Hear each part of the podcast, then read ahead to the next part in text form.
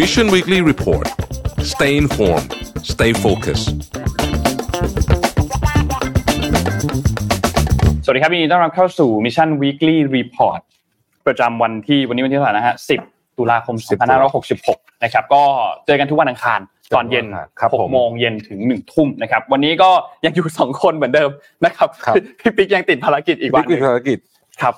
ก็เดิยันทางอยู่ต่างประเทศพี่อ่าติ๊กอยู่ที่ดูไบนะอ่ารับโอเคครับยังไม่ครบครับสามคนยังไม่ไม่ครบครบสามคนยังไม่ครบยังไม่ครบสามคนนะครับอะเอาล่ะวันนี้เดี๋ยวเราอัปเดตเรื่องราวต่างๆ กันค่อนข้างเยอะพอสมควรครับนะครับแล้วก็เดี๋ยวพูดคร่าวๆก่อนว่าวันนี้เนี่ยอาเจนดาหลักๆ ของเราเนี่ยน่าจะหนักไปทางข่าวเรื่องของสงครามอิสราเอลแล้วก็ปาเลสไตน์ครับกลุ่มฮามาสนะครับกลุ่มฮามาสน่าน่าจะหนักไปที่เรื่องนี้นะครับด้วยความที่เอ่อ สถานการณ์ตอนนี้เนี่ยค่อนข้างรุนแรงและที่สำคัญคือรอบนี้คือเป็นสงครามนะครับเป็นสงครามใช้คำว่ารับสงครามได้แล้วเลยก็น่าจะเป็นหนึ่งในเหตุการณ์ที่ร้ายแรงที่สุดในรอบหลายสิบปีอะถูกต้องครับนะครับแล้วก็เอ่อมีคนไทยอยู่ที่นั่นเยอะด้วยนะครับถูกครับอันนี้ก็เป็นอีกหนึ่งคอนเซิร์นหนึ่งนะครับซึ่งเดี๋ยวเราจะค่อยๆไล่เรียงกันไปว่ามีประเด็นอะไรบ้างครับอะได้ครับอ่าครับงั้นเรื่องนี้เนี่ยถ้าถ้าจะให้ย้อนจริงๆ ต้องย้อนเป็นโอ้โห ห้าร้อยปีพันปีเลยมาอะแต่เราขอเอาเราเหตุย้อกานรณ์ไปที่แค่วันศุกร์แล้วกันที่ใกล้ที่สุดก่อนนะครับนะฮะก็คือวันที่7ก่อนนะครับวันที่7เนี่ยจริงๆคือวันเสาร์นะครับตอน10โมงครึ่งตามเวลาที่บ้านเราเนี่ยนะครับอืมมีจรวด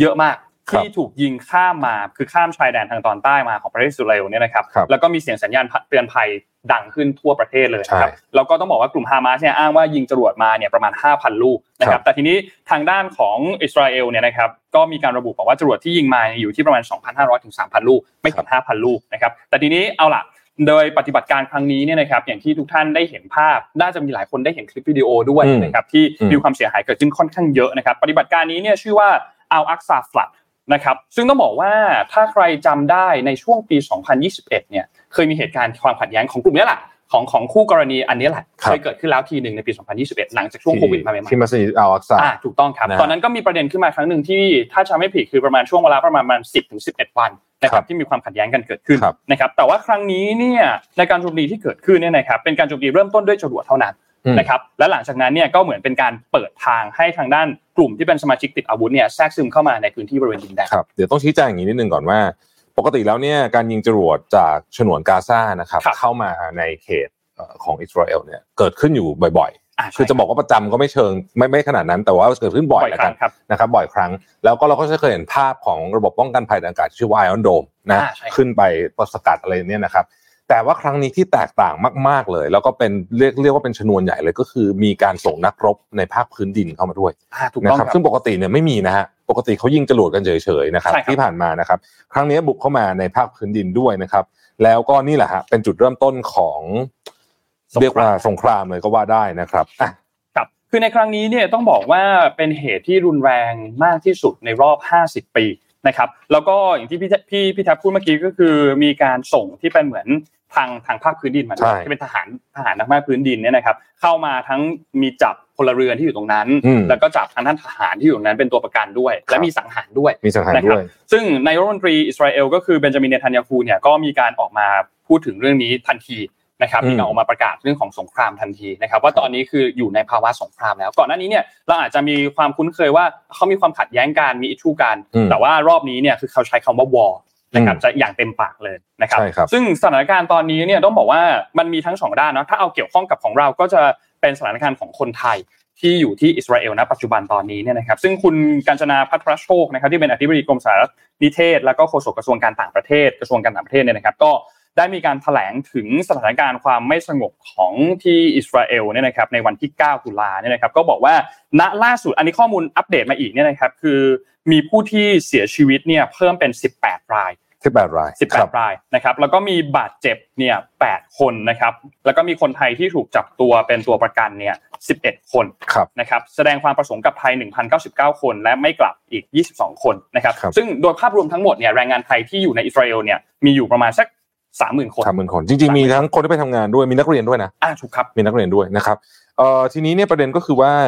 เอ่อที่เอ่อเขตทางที่ใกล้ๆกับฉนวนกาซาเนี่ยนะครัครับบที่มีการเอ่อบุกเข้ามาเนี่ยนะฮะตรงนั้นเนี่ยก็มีเมืองที่มีคนไทยอยู่เยอะครับประมาณ 5,000 คนนะครับ ซึ่งนี่แหละฮะเมืองเมืองนี้แหละที่เป็นเมืองที่เอ่อที่ที่คนไทยถูกจับตัวไปแล้วก็แล้วก็ถูกสังหารที่นี่ด้วยแล้วก็มีงานเทศกาลดนตรีอ่านะครับใช่ซึ่งเป็นเทศกาลดนตรีที่มีคนไปหลายพันคนนะครับครับนั่นก็มีเหตุการณ์เนี่ยก็เอ่อ การคาดการณ์ว่ามีผู้เสียชีวิตที่นั่นเนี่ยประมาณ 260ถึง270 คนนะครับอันนี้เป็นการเป็นตัวเลขจากทางอิสราเอลนะครับเพราะฉะนั้นเนี่ยจริงๆแล้วเนี่ยรวมถึงณตอนนี้เนี่ยนะครับผู้เสียชีวิตในฝากฝั่งของอิสราเอลเนี่ยเอ่ออยู่ที่ประมาณ 800 คนนะครับครับเจ็ดถึงแปดร้อยคนนะครับส่วนในฝั่งของปาเลสไตน์เนี่ยนะครับในฉนวนกาซาเนี่ยก็ประมาณสักสี่ห้าร้อยคนคือตัวเลขเนี่ยมันวิ่งไปวิ่งมาใช่ครับนะฮะค่อนแล้วข้างก็เบี่ยงมากแล้วแต่ว่ามาจากสำนักข่าวไหนเมื่อไหร่ด้วยนะฮะทีนี้เนี่ย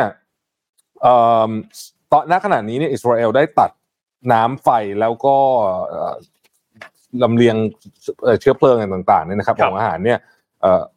เรียกว่าบล็อกออกจากฉนวนกาซาเลยนะครับอะแล้วก็ขนกองกำลังเนี่ยชเอ่อภาคพื้นดินเนี่ยอยู่ติดชายแดนแล้วแต่ยังไม่เข้าไปนะฮะครับคือต้องอธิบายอย่างนี้ก่อนว่ากาซาสตริปหรือว่าฉนวนกาซาเนี่ยเป็นพื้นที่ที่เล็กมากๆนะครับ ประมาณสักสามร้อยเจ็ดสิบตารางกิโลเมตรเล็กๆมากครับท่นั้นองเล็กมากครับประมาณสัก สามสามสี่สิบกิโลนึกภาพสามสี่สิบกิโลคูณสักสิบกิโลอะนะฮะคือใหญ่แค่นั้นน่ะนะฮะครับเท่าเท่าสักประมาณจังหวัดสมุทรสงครามอะไรประมาณใช่นี้ใช่นะคือถ้าถ้าเทียบพื้นที่ทั้งอิสราเอลกับประเทศไทยนี่ต้องบอกว่าห่างกันเยอะมากใช่ห่างกันเยอะมากเปอร์เซ็นต์น้อยมากครับแล้วในนั้นเนี่ยมีฉนวนกาซาเนี่ยมีคนอยู่ถึงสองล้านคนครับนะครับซึ่งซึ่งซึ่งมันทำให้พื้นที่เนี่ยนะฮะถ้าเกิดว่าบุกเข้าไป ถ้าเกิดทหารอิสราเอลบุกเข้าไปเนี่ยนะฮะก็น่ากลัวนะคครัรับบเพราะเนี่ยที่เห็นนะเห็นไหมว่าฉนวนกาซาเล็กนิดเดียวนะฮะตรงนั้นน่ะอ่า ซ้ายมืออันนั้นเองนะฮะนั่นคือเขตฉนวนกาซาซึ่งเป็นพื้นที่เล็กมากเป็นหนึ่งในพื้นที่ที่มีเอ่อมีคนอยู่หนาแน่นมากที่สุดครับนะครับ ในโลกนะฮะหนาแน่นมากที่สุดในโลกนะครับ แล้วก็บ้านเรือนเขาก็จะติดติดติดติดติดกันเนี่ยนะครับเพราะฉะนั้นเนี่ยเอ่อตอนนี้ผู้คนก็กังวลในประเด็นนี้มากว่าความรุนแรงจะ escalate ขึ้นมาขนาดไหนนะครับ ซึ่งเอ่อด้านทิศใต้เนี่ยนะฮะก็คือที่ฉนวนกาซาเนี่ยอิสราเอลก็รับมืออยู่นะครับกับกลุ่มฮามาสในขณะที่ทางตอนเหนือนะครับ กลุ่มเฮสบอลเลาะ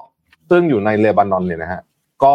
กำลังลบกันอยู่เหมือนกันแต่ยังไม่ดูเดือดเท่าทางตอนใต้นะครับครับ ก็อันนี้ก็เป็นสิ่งที่ค่อนข้างที่จะเป็นเรื่องที่น่ากังวลมาก ๆ คือตอนนี้เนี่ยผู้เชี่ยวชาญที่เกี่ยวข้องกับเรื่องความมั่นคงเนี่ยนะครับ บอกว่าครั้งนี้เหตุการณ์ครั้งนี้น่ากลัวจริงอืมๆเหตุการณ์ครั้งนี้น่ากลัวจริง ๆ นะครับ เรียกว่าเปราะบางมากจริง ๆ นะฮะ เอิ่มเราพูดถึงเรื่องของการตอบโต้ของอิสราเอลนิดหนึ่งครับนะครับนอกหลังจากที่ถูกโจมตีเนี่ยนะครับ ก็ทันทีที่เอ่อมีการก่อเหตุจากฝั่งของกลุ่มฮามาสเนี่ยนะครับทั้งฝั่งของทางอากาศทั้งฝั่งของภาคพื้นดินนะครับเบนจามินเนทันยาฮูนายกรัฐมนตรีเนี่ยก็มีการประกาศเรื่องของเอ่อเข้าสู่ภาวะสงครามใช่ไหมครับแล้วก็บอกว่ากลุ่มฮามาสที่ปกครองพื้นที่บริเวณฉนวนกาซาเนี่ยจะต้องชดใช้ด้วยราคาที่ไม่เคยพบมาก่อน นะครับอืมทีนี้เอ่อในปฏิบัติการเนี่ยนะครับในณวันเดียวกันเลยเนี่ยก็คือปฏิบัติการซอสไบรอนเนี่ยนะครับที่มีการล็อกเป้าถล่มเอ่อตรงบริเวณกาซาเนี่ยนะครับในช่วงเวลาถ้าตามเวลาประเทศไทยก็คือประมาณช่วงเที่ยง เที่ยงเที่ยง 45 นะครับ แล้วก็มีการโจมตีทางอากาศ รวมถึงการต่อสู้กับกลุ่มสมาชิกติดติดอาวุธชาวปาเลสไตน์ในภาคพื้นดินหลายพื้นที่ด้วยนะครับ แล้วก็อย่างที่พี่ทับพูดถึงเมื่อกี้ก็คือมีการประกาศในเรื่องของการระงับการจ่ายจ่ายไฟฟ้าเอ่อแล้วก็เชื้อเพลิงต่างๆ ด้วยครับนะครับ น้ำด้วย อ่า ใช่ครับอืมซึ่งต้องบอกว่า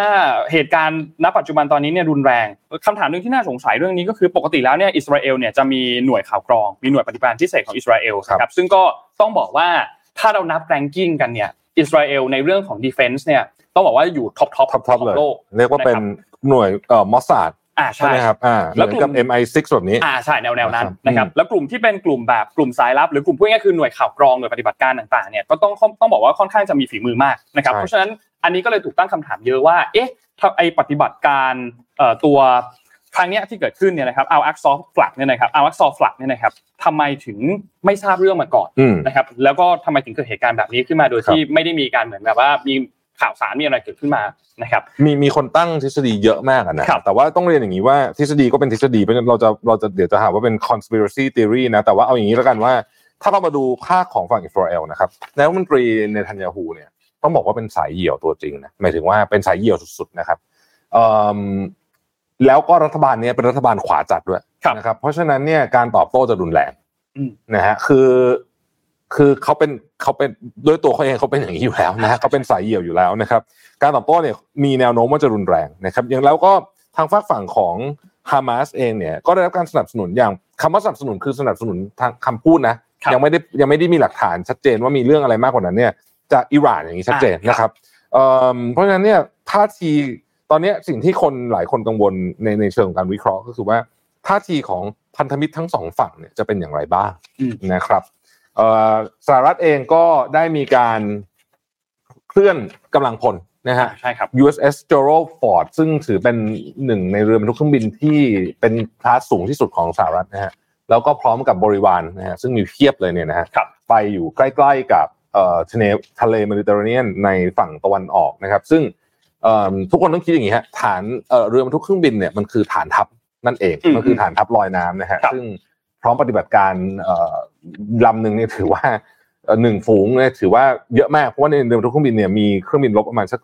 เจ็ดแปดสิบลำได้ใช่นะครับเพราะฉะนั้นอันนี้ก็น่ากังวลนะฮะน่ากังวลน่ากังวลครับทีนี้ในฝั่งของประเทศไทยบ้างล่ะประเทศไทยเราเป็นยังไงบ้างฮะฝั่งฝั่งประเทศไทยเนี่ยนะครับอย่างที่เราพูดถึงตัวเลขเมื่อกี้ว่าแรงงานที่มีอยู่ในนั้นเนี่ยหลักหมื่น สามหมื่นสามหมื่นโดยประมาณ30,000แล้วก็ที่ที่มีการแสดงความประสงค์ที่ต้องการที่จะเดินทางกลับประเทศไทยเนี่ยก็อยู่ประมาณ3,000กว่าอืมนะครับแล้วก็มีตัวเลขผู้เสียชีวิตอัปเดตล่าสุดวันนี้เลยเนี่ยก็คือ18คนครับแล้วก็มี11คนที่ถูกจับเป็นตัวประกันณปัจจุบันนี้ด้วยเนี่ยนะครับ ทีนี้สถานการณ์ที่ที่ของคนไทยณปัจจุบันตอนนี้เนี่ยนายกรัฐมนตรีเนี่ยนะครับก็หลังจากที่เกิดเหตุการณ์ขึ้นมาแล้วก็ก็มีการออกมาแถลงเช่นเดียวกัน นะครับแล้วก็บอกระบุบอกว่าสถานการณ์ปัจจุบันเนี่ยมีการสู้รบมีการประกาศเคอร์ฟิวห้ามออกจากบ้าน ในส่วนของกองทัพอากาศไทยเนี่ยตอนนี้ได้มีการเตรียมความพร้อมไว้นะครับแต่ว่าน่านฟ้าของอิสราเอลเนี่ยยังปิดอยู่เนื่องจากว่ามีการสู้รบกัน ซึ่งพูดง่ายๆก็คือตอนนี้เหมือน standby 24 ชั่วโมงครับนะครับเตรียมพร้อมทางถ้าหากว่ามีอะไรเกิดขึ้น คณะแพทย์ก็พร้อมที่จะร่วมเดินทางเข้าไปครับเพื่อที่จะเหมือนรับรับคนไทยออกทางพบทอนะครับเอ่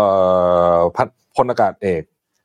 พัฒพัฒนพักดีพัฒนากุลนะฮะพันพักดีพัฒนากุลขออภัยนะครับผม ก็ได้กล่าวว่ามีการเตรียมเครื่องบินนะฮะ Airbus A 3401 เครื่องแล้วก็ C 130 430เนี่ยอีก5เครื่องนะครับ โดยพร้อมปฏิบัติการช่วยเหลือทันทีเมื่อน่านฟ้าเปิด แต่ต้องเรียนอย่างนี้ก่อนว่าเมื่อกี้เพิ่งเช็คข่าวล่าสุดมาเนี่ยนะครับ คือน่านฟ้าที่ปิดเนี่ยคือปิดจากเครื่องบินทหารนะฮะซึ่งซึ่งทั้งหมดเนี่ยถือว่าเป็นเครื่องบินทหารนะแต่จริงๆแล้วเนี่ยเครื่องบินของพลเรือนยังออกได้ และก็มีการลำเลียงคนออกด้วยนะครับอ่าด้านแต่มันได้น้อยไงได้น้อยเพราะว่าได้น้อยเครื่องบินมันมีบินน้อยมันเหลือบินน้อยแล้วเนี่ยครับเพราะฉะนั้นตอนนี้เนี่ยก็มีคนไทยออกมาบ้างแล้วนะครับครับเป็นหลักหน่วยนะครับ ล่าสุดก็รัฐมนตรีช่วยว่าการกระทรวงต่างประเทศก็ก็ได้ให้ข่าวมาว่าเนี่ยก็มีคือได้ได้ไฟล์หนึ่งสามที่สี่ที่ก็เอาอะครับนะฮะก็ก็ออกมากับชาติอื่นด้วยครับนะฮะตอนนี้ก็มีการขนคนออกมา ตอนนี้ทุกประเทศก็เร่งนะครับ ให้มีการขนคนออกมานะฮะอืมอืมเพราะฉะนั้นตอนนี้ก็ค่อนค่อนข้างคนคนค่อนข้างกังวลกันเยอะแหละ ว่าแรงงานไทยที่อยู่ในอิสราเอลตอนนี้เกี่ยวกับเรื่องของการเดินทางที่จะเดินทางกลับออกมาเนี่ยอืมมันแล้วพอพอออกมาแล้วสุดท้ายจะไม่สามารถกลับเข้าไปทำงานได้อีกแล้วเนี่ยนะครับอันนี้ก็เป็นหนึ่งอีกหนึ่งความกังวลที่จะเกิดขึ้นหลังจากเหตุการณ์นี้จบไปแล้วอืมนะครับเพราะฉะนั้นอันนี้ก็เป็นเรื่องน่าเป็นห่วงพอสมควรเหมือนกัน ทีนี้เราเราทบทวนเรื่องนี้กัน อ๋ออ๋ออีกเรื่องหนึ่งคือเรื่องของนานาชาติครับครับ เรื่องของนานาชาติ คือหลังจากที่มีการโจมตีเกิดขึ้นเนี่ยอย่างอย่างฝั่งของโจไบเดนที่เป็นประธานาธิบดีของสหรัฐเนี่ยนะครับก็มีการแถลงที่ทำเนียบขาวทันที บอกว่าสหรัฐก็สนับสนุนอิสราเอลเต็มที่นะครับแล้วก็ทางเจ้าหน้าที่ทำเนียบขาวก็มีการเปิดเผยว่ารัฐบาลสหรัฐเองก็กำลังหารือกับอิสราเอลในเรื่องของการส่งความช่วยเหลือทางทหารให้กับอิสราเอลด้วยนะครับแล้วก็อืมเอ่อนอกจากนี้ก็ยังมีประเทศอื่น ๆ ในสหภาพยุโรป EU นะครับเยอรมนีฝรั่งเศส อังกฤษ นะครับก็มีการออกมาประนามต่อกลุ่มติดอาวุธฮามาสของปาเลสไตน์ด้วย แล้วก็แสดงความสนับสนุนต่ออิสราเอลนะครับคือคือนี่แหละฮะที่คนเขากังวลกันอ่าใช่ครับนะฮะเพราะว่าพอเริ่มมีปาร์ตี้อื่นเข้ามาเนี่ยนะฮะก็ก็อาจจะมีความวุ่นวายเกิดขึ้นได้ครับ ทีนี้เรามาเล่ากันดีกว่าว่าจริงๆแล้วเนี่ยนะครับมันเกิดอะไรพื้นที่ตรงเนี้ยมันคืออะไรทำไมมันถึงมีปัญหากันมาขนาดนี้นะครับต้องเล่าย้อนหลังกลับไปหลายพันปีครับนะครับ เป็นเรียกว่าปาพันกว่าปีก่อนคริสตกาลนู่นเลยเนี่ยนะฮะก็มีการบันทึกไว้คือเดิมทีดั้งเดิมเนี่ย พื้นที่แถบเนี้ยเนี่ยนะครับซึ่งส่วนใหญ่เป็นชาวยิวนะฮะแล้วก็ปาเลสไตน์ก็นับถืออิสลามชาวยิวนับถือยูดาห์ใช่ไหมครับครับเอ่อในอดีตเนี่ยยุคสงครามล่าอาณานิคมอิสราเอลเป็นพื้นที่ระหว่างกลางของการทำสงครามแอฟริกาเอเชียยุโรปเพราะมันอยู่ตรงนั้นพอดีนะครับการสู้รบเนี่ยทำให้ชาวยิวที่เดิมเนี่ยอาศัยอยู่ในพื้นที่ตรงเนี้ยก็ละถิ่นฐานกระจายตัวไปทั่วโลกนะครับ แต่การจากไปของชาวยิวเนี่ยไม่ได้ทิ้งความว่างเปล่าให้กับดินแดน ตรงนี้ที่เราเรียกว่าอิสราเอลในวันนี้นะครับที่นี่เป็นแหล่งรวมคนหลายเชื้อชาติเลยมีทั้งโรมันกรีกเปอร์เซีย ก็ต่างเข้ามาจับจองพื้นที่สร้างอาณาเขตของตนเองนะครับ แล้วก็มีนครศักดิ์สิทธิ์เยรูซาเล็มเนี่ยนะครับ ซึ่งเป็นศูนย์รวมของสามศาสนาเลย ก็คือคริสต์อิสลามยูดาห์มีทั้งมีมีศาสนสถานสำคัญมากๆนะครับ อยู่ที่นี่นะครับ ในช่วงต้นศตวรรษที่ 16 เนี่ย เยรูซาเล็มแล้วก็ดินแดนโดยรอบเนี่ยตกเป็นเมืองขึ้นของจักรวรรดิออตโตมัน ออตโตมันคือตุรกีในปัจจุบันนี้นะฮะ แล้วก็ถูกตั้งชื่อใหม่เป็นปาเลสไตน์นะครับ แล้วก็เขาก็เรียกชาวอาหรับที่อยู่ในบริเวณนั้นนะว่าชาว Palestinian นั่นเองนะครับ พื้นที่แถวอิสราเอลสมัยก่อนนะ ก่อนเรียกว่าปาเลสไตน์เนี่ยจากการตกเป็นเมืองขึ้นของออตโตมันเนี่ยครับเอ่อซึ่งพื้นที่เองตรงนี้มีก็มีนครเยรูซาเล็มอยู่นะตามประวัติศาสตร์ของเมืองนี้ก็เป็นข้อพิพาทหลายศาสนามาตั้งแต่อดีตกันมานะครับนานมากที่คนน่าจะจำได้ คือสงครามครูเสดครับอ่านะครับสงครามครูเสดเนี่ยนะครับก็คือการทำสงครามของศาสนาคริสต์และอิสลามนะครับก็นี่แหละทำกันตรแย่งงนี้แหละแย่งแย่งชิงพื้นที่ถูกันกต้องตรงนี้แหละนะครับทำให้ภูมิภาคที่จักรวรรดิออตโตมันตั้งชื่อว่าปาเลสไตน์เนี่ยเป็นพื้นที่ที่มีความหลากหลายทางวัฒนธรรมมากๆนะครับจนกระทั่ง fast forward เลยนะครับจริงๆย้อนย้อนไกลกว่านี้ก็ได้นะครับ แต่ว่ามันจะไกลไปนะเอาประมาณเนี้ยนะฮะจนกระทั่งสงครามโลกครั้งที่หนึ่งนะครับจักรวรรดิออตโตมันเนี่ยเป็นฝ่ายตรงข้ามของสัมพันธมิตร อังกฤษเป็นชาติสัมพันธมิตรจึงทำสนธิสัญญาเอ่อ กับชาวยิวนะครับ สัญญาว่าถ้าชาวยิวช่วยอังกฤษรบจนชนะเนี่ยเดี๋ยวจะยกดินแดนปาเลสไตน์ให้ แต่ในขณะเดียวกันอังกฤษที่กลัวแพ้สงครามก็ทำสนธิสัญญาซ้อนในฉบับหนึ่งแต่ทำกับชาว Palestinian นะครับ บอกว่าถ้าช่วยรบกับเยอรมันจะคืนอิสรภาพให้ปาเลสไตน์นะครับอืมสุดท้ายอังกฤษแล้วก็สัมพันธมิตรก็เป็นฝ่ายชนะสงครามโลกครั้งที่หนึ่งประกาศเอกราชให้ชาวยิวกลายเป็นประเทศอิสราเอลนะครับเอ่อคนที่อยู่ในพื้นที่เดิมตรงนั้นอะคนที่อยู่ขึ้นเนินก็ต้องไม่พอใจก็มาทะกันเรื่อยมาจนกระทั่งอิสราเอลประกาศเป็น เรียกว่าเป็นอะไร เป็นประเทศขึ้นมาอะนะครับ เป็นประเทศขึ้นมานะครับ ประกาศเอกราชแล้วประกาศเป็นประเทศขึ้นมานะครับ อันนี้ผมข้ามสงครามโลกครั้งที่สองมาจริงๆสงครามโลกครั้งที่สองเนี่ยก็มีเหมือนกันจนกระทั่งสงครามโลกครั้งที่สองจบใช่ไหมเกิดสหประชาชาตินะครับแล้วก็เลยมีการเอาพื้นที่ตรงเนี้ยนะครับ ยกให้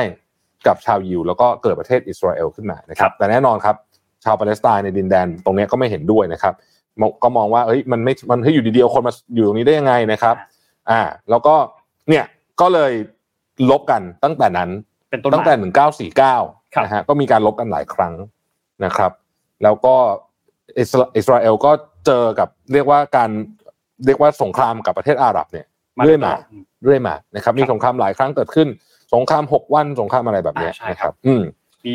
อียิปต์จอร์แดนซีเรียเลบานอนอิรักตอนนั้นนะครับที่มีการจับมือร่วมกันกับชาว Palestinian เนี่ยก็อย่างที่บอกอย่างที่ทุกท่านเห็นใช่นะครับเกิดเป็นสงครามระหว่างประเทศขึ้นมา แต่มันไม่ได้เกี่ยวกับเรื่องศาสนาเพียงอย่างเดียวนะครับ ถ้าเรามองกันไปในเรื่องนี้แล้วมิติเรื่องการเมืองก็เกี่ยวข้องด้วยนะครับอิสราเอลเป็นชาติเพียงไม่กี่ชาติในภูมิภาคเนี้ยที่เป็นพันธมิตรกับภาคตะวันตกอย่างสหรัฐอเมริกาเหนียวแน่นด้วยต้องบอกอย่างนี้ครับนะครับดังนั้นจริง ๆ แล้วเนี่ยมันก็มีความเป็นตัวแทน ของสหรัฐอเมริกาอยู่ในพื้นที่นี้ด้วยนะครับในขณะเดียวกันปาเลสไตน์ก็รับการสนับสนุนจากอิหร่านนะครับ ซึ่งอิอิหร่านก็เป็นพันธมิตรกับรัสเซียอ่านะซึ่งมันก็เลยเราก็จะเห็นนะอะมันก็จะเป็นแบบนี้อ่าใช่นะครับ ในอดีตเนี่ยนะครับเอ่อความขัดแย้งก็ดำเนินไป ก็จะมีกลุ่มหนึ่งสมัยตอนเด็กๆเราเคยได้ยินชื่อ PLO นะครับยาเซอร์อาราฟัตนะครับเราเคยได้ยินชื่อนะครับ ตอนนั้นก็มีกลุ่มเอ่อ PLO ขึ้นมาก็นี่แหละก็เอ่อมีเรียกว่าก็มีการทะเลาะเบาะแว้งกันเรื่อยมาจนกระทั่ง เขาไปคุยกันนะฮะตอนนั้นอิสราเอลเนี่ยก็ไปคุยกับกับยาเซอร์อาราฟัตแล้วก็บอกว่าเออเราเรามาหาข้อตกลงกันดีกว่านะคครัรับบแล้วก็เป็นเซ็นสิ่งที่เรียกว่าสนธิสัญญาออสโลที่แคมป์เดวิดครับนะครับตอนนั้นรู้สึกบิลคลินตันมั้งจะเป็นคนจัดการเรื่องนี้นะฮะแต่ปรากฏว่าหลังจากนั้นเนี่ยประธานเอ่อนายกรัฐมนตรีของของอิสราเอลคนนั้นก็ถูกลอบสังหาร เพราะว่าคนอิสราเอลก็ไม่พอใจหาว่าอ่อนเกินไป คนปาเลสไตน์ก็ไม่พอใจหาว่าอ่อนเกินไปเหมือนกันนะครับ ก็สรุปกลายเป็นว่าเอ่อก็เลยเกิด ฮามาสเนี่ยขึ้นมาครับแทน PLO ในตอนนั้น แล้วก็ฮามาสก็เหมือนกับคล้ายๆปกครองฉนวนกาซาชนะเลือกตั้งอะไรแบบเนี้ยชนะเลืนะอฮะกตั้งมาตอนนั้นอ่าชนะเลือกตั้งคือเขามาเขานะครับเหมือนเป็นเป็นพรรคการเมืองเป็นถูพรรกคการเมืถูองกเป็นรัฐมนตรีมีทหารด้วยอ่าติมีอาวุธมีมีมีสายทหารด้วยนะฮะนั่นแหละนะครับนี่ก็คือเป็นประวัติศาสตร์แบบเร็วอ่านะฮะใช่เราเราลงลึกมากถึงเรื่องของกลุ่มฮามาสเพิ่มเติมกันนิดนึงแล้วกันนะครับเรื่องของกลุ่มฮามาสเนี่ยหลักๆก็นั่นแหละครับเป็นกองกำลังติดอาวุธปาเลสไตน์ที่เคร่งศาสนาอิสลามนะครับแล้วก็ปกครองพื้นที่บริเวณฉนวนกาซามายาวนานมาก นะครับแล้วก็ก่อนหน้านี้เนี่ยถ้าใครได้ได้ติดตามก็จะเห็นว่ากลุ่มฮามาสก็มีการเหมือนกับสาบานว่าจะทำลายล้างอิสราเอลทำสงครามกับอิสราเอลมา ซึ่งก็ทำสงครามกันมาโดยตลอดนะครับเห็นเห็นในปี 2007 ปี 2021 เราก็จะเห็นการทำสงครามมาโดยตลอดนะครับ แล้วก็อย่างที่บอกครับว่ากลุ่มฮามาสเนี่ยเป็นกลุ่มการเมืองนะครับ เป็นกลุ่มการเมืองแนวทางอิสลาม นิยมปาเลสไตน์ที่ค่อนข้างหัวรุนแรง แล้วก็ได้มีการควบคุมอำนาจกับครองในพื้นที่บริเวณฉนวนกาซา นะครับซึ่งต่อมาเนี่ยทั้งสองฝั่งก็มีการจัดตั้งเขาเรียกว่าเป็นเหมือนรัฐบาลแห่งชาติก็คือเป็น Unity Government ในปี 2014 นะครับซึ่งตอนนั้นเนี่ยกลุ่มฟาตาก็ยังคงเป็นฝ่ายที่มีอำนาจเหนือกว่าในรัฐบาลตรงนั้นนะครับแต่ว่าในการสู้รบต่างๆ กลุ่มฮามาสก็มีการยิงมีการอนุญาตให้กลุ่มอื่นๆเนี่ยยิงจรวดเข้ามาเป็นพันลูกนะครับที่ถล่มอิสราเอลแล้วก็มีการเปิดฉากโจมตีอิสราเอล หลายครั้งมากนะครับอืมแล้วก็อิสราเอลเองก็มีการโจมตีทางอากาศใส่กลุ่มฮามาสอยู่หลายครั้งเหมือนกันนะครับรวมถึงมีการร่วมกับอียิปต์ที่มีการปิดล้อมฉนวนกาซาในปี 2007 ด้วยนะครับแล้วก็อิสราเอลสหรัฐอเมริกาสหภาพยุโรปสหราชอาณาจักรรวมถึงอีกหลายประเทศมหาอำนาจนะครับก็มีการจัดให้กลุ่มฮามาสหรือว่ากองกำลังทหารของฮามาสเนี่ยเป็นกลุ่ม terrorist หรือว่ากลุ่มก่อการร้ายครับนะครับแล้วก็กลุ่มฮามาสเองก็ได้รับการสนับสนุนจากอิหร่านเนี่ยไม่ว่าจะเป็นเรื่องของเงินทุนเรื่องการจัดหาอาวุธ รวมถึงเรื่องของการฝึกซ้อมรบ นะครับฉะนั้นอันนี้ก็ค่อนข้างจะเป็นเรื่องที่ต้องบอกว่าคนคนให้ความสนใจเยอะและที่สำคัญคือเป็นเหตุการณ์ที่มันรุนแรงมากในในน้ำปัจจุบันเนี่ยนะครับใช่ทีนี้ครับเมื่อกี้เราพูดถึงฝั่งของเอ่ออิสราเอลแล้วว่าโอเคเขามีพันธมิตรเป็นฝั่งของสหภาพยุโรปของสหรัฐอเมริกาใช่ไหมครับ อีกด้านหนึ่งก็คือทางด้านของเอ่อปาเลสไตน์หรือว่าครับกลุ่มฮามาสที่ที่หลายๆคนก็จะคิดว่าเราเขา back ทางอิหร่านใช่ไหมครับทีนี้ประเทศอื่นๆล่ะ เช่น รัสเซียอืมรัสเซียเองเนี่ยก็หลังจากที่มีเหตุการณ์เกิดขึ้นก็มีการออกมาเรียกร้องให้ทั้งสองฝ่ายเนี่ยมีการหยุดยิงทันทีนะครับเช่นเดียวกันกับทางด้านของซาอุดิอาระเบียที่มีการเรียกร้องให้ยุติการกระทำที่ทำให้เกิดสถานการณ์รุนแรงมากยิ่งขึ้นนะครับครับส่วนทางด้านของอิหร่านครับเอ่อทางด้านอายาตุลลอฮ์อาลีคาเมเนอีหรือว่าผู้นำสูงสุดของอิหร่านเนี่ยนะครับก็มีการแสดงท่าทีสนับสนุนต่อกลุ่มติดอาวุธฮามาสนะครับแล้วก็บอกว่าเป็นปฏิบัติการที่น่าภูมิใจและอิหร่านขอสนับสนุนต่อการปลดปล่อยปาเลสไตน์และเยรูซาเล็มจากอิสราเอล แล้วก็มีรายงานว่าในการประชุมสภาของอิหร่านเมื่อช่วงสุดสัปดาห์ที่ผ่านมาเนี่ยนะครับบรรดาสมาชิกของสภาอิหร่านเนี่ยมีการพาตะโกนกันสนับสนุนปาเลสไตน์แล้วก็ประนามไปที่อิสราเอลและสหรัฐอเมริกาด้วยอืมนะครับ นี่ก็เป็นน่าจะเป็นภาพสรุปเนาะของเหตุการณ์ที่เกิดขึ้นณปัจจุบันครับที่ยังไม่จบนะครับ ยังไม่จบ ล่าสุดครับ ล่าสุดมีการยืนยันมาจากกองเอ่อกระทรวงกลาโหมของอิสราเอลนะครับว่า สหรัฐอเมริกาเนี่ยนะครับได้แจ้งกระทรวงกลาโหมของอิสราเอลว่ากองทัพเอ่อกองเรือที่ 12 ของสหรัฐนะครับก็คือ USS Gerald Ford และเรือบริวารเนี่ยนะครับณขณะนี้เนี่ยได้เดินทางมาถึงบริเวณด้าน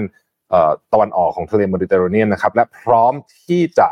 ปฏิบัติการร่วมกับกองทัพอิสราเอลนะครับถ้าเกิดว่ามีสงเอ่อมีการปะทะกันเกิดขึ้นโดยเฉพาะกับกลุ่มเฮซบอลเลาะห์นะฮะซึ่งเอ่อตอนนี้เนี่ยคือคือ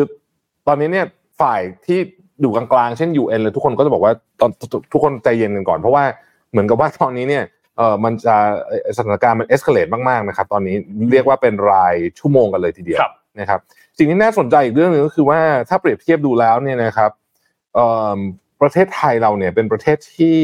เอ่อมีคนถูกจับ แล้วก็มีประชากรเสียชีวิตค่อนข้างเยอะนะฮะเทียบกับประเทศอื่นนะครับอาจจะเป็นเพราะว่าพื้นที่ตรงนั้นมีคนไทยอยู่เยอะพอดีด้วย อ่าใช่ใช่นะใช่ครับเรื่องนี้เองก็เป็นเรื่องที่กระทรวงต่างประเทศเองก็กำลังพยายามอย่างมากนะครับ ในการเจรจาคือต้องคือเจรจายากอะตอนนี้เพราะว่า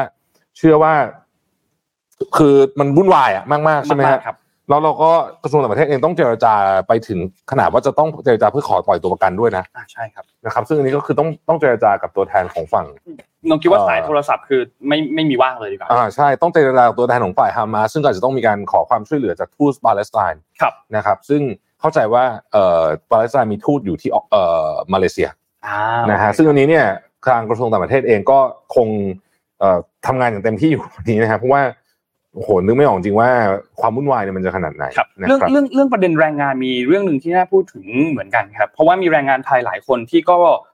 บางส่วนต้องการกลับไทยครับใช่ไหมครับแล้วก็มีบางส่วนที่ไม่ประสงค์ที่จะกลับไทยเหมือนกันครับเรื่องนี้ถ้าเจาะลงไปลึกๆเนี่ยนะครับคือด้วยสถานการณ์ตอนนี้เราจะเห็นว่ามันรุนแรงใช่ไหมครับแต่แรงงานไทยหลายคนก็ไม่ต้องการที่จะกลับ เหตุผลแรกเนี่ยก็คือเรื่องของรายได้ครับครับคือรายได้ที่นู่นเนี่ยถ้าเทียบกันกับที่ไทยเนี่ยนะครับสูงมากถือว่าสูงมากถือว่าสูงครับนะครับแล้วก็การที่ถ้าเดินทางออกมาแล้วเนี่ยจะกลับเข้าไปอีกเนี่ยน่าจะแทบจะเป็นไปไม่ได้แล้ว นะครับอืมเพราะฉะนั้นแรงงานไทยก็มีการไปสัมภาษณ์เหมือนกันนะครับ บางส่วนก็บอกว่าเอ่อคนเนี้ยที่ไปสัมภาษณ์เนี่ยทำงานในสวนผลไม้นะครับที่เมืองกิวาโยฮับโยอัฟนะครับอยู่ทางตอนเหนือของอิสราเอลนะครับแล้วก็เป็นคนหนึ่งที่ไม่คิดว่าจะเดินทางกลับมาด้วย ไม่ประสงค์ที่จะเดินทางกลับมานะครับด้วยเหตุผลก็คือรายได้นี่แหละครับสูงกว่าประมาณ 3 เท่านะครับครับทำที่ไทยอาจจะได้หมื่นห้าแต่ทำที่นู่นได้ประมาณ4ี่หมื่นห้านะครับก็เพราะฉะนั้นอันนี้ก็เป็นหนึ่งในแรงจูงใจที่เหมือนกับต้องการให้ไม่ไม่ไม่อยากที่จะเดินทางกลับมา เป็นแรงจูงใจเรื่องรายได้แล้วก็ต้องบอกว่าก่อนหน้านี้เนี่ยเอ่อ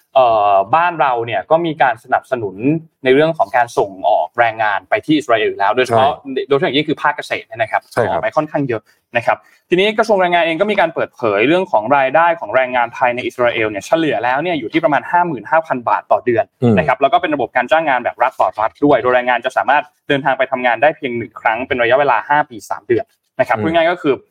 ถ้าเดินทางกลับมาแล้วเนี่ยก็กลับไปไม่ได้แล้วล่ะ นะครับอืมนะครับแล้วก็ต้องอยู่ในช่วงระยะเวลาตรงนี้ด้วยนะครับเพราะฉะนั้นก็ล่าสุดที่แถลงออกมาจากกระทรวงแรงงาน ก็คือคุณพิพัฒน์รัชกิจประการเนี่ยนะครับก็รัฐมนตรีว่าการกระทรวงการแรงงานก็ยืนยันว่าจะช่วยให้แรงงานไทยทุกคนสามารถกลับไปทำงานที่ประเทศอิสราเอลได้ ถ้าหากกลับไม่ได้ก็จะหางานในประเทศอื่นให้ใหม่นะครับ นี่ก็เป็นแถลงล่าสุดจากกระทรวงแรงงานนะครับ ก็ต้องขอแสดงความเสียใจกับครอบครัวผู้เสียชีวิตทุกท่านด้วยครับนะครับแล้วก็หวังว่าเหตุการณ์จะเอ่อสงบลงนะครับในในเร็ววันนี้นะครับ อย่างไรก็ดีเนี่ยนะครับ อยากให้ทุกท่านจับตาเอ่อข่าวนี้อย่างใกล้ชิดนะครับ เพราะว่าเอ่อณขณะนี้เนี่ยสิ่งที่ทุกคนจับตามองก็คือว่ากองกำลังของอิสราเอลซึ่งเขาเรียกกองเอ่ออ่าเรียกว่าเป็นทหารกำลังเสริมนะฮะครับเอ่อมา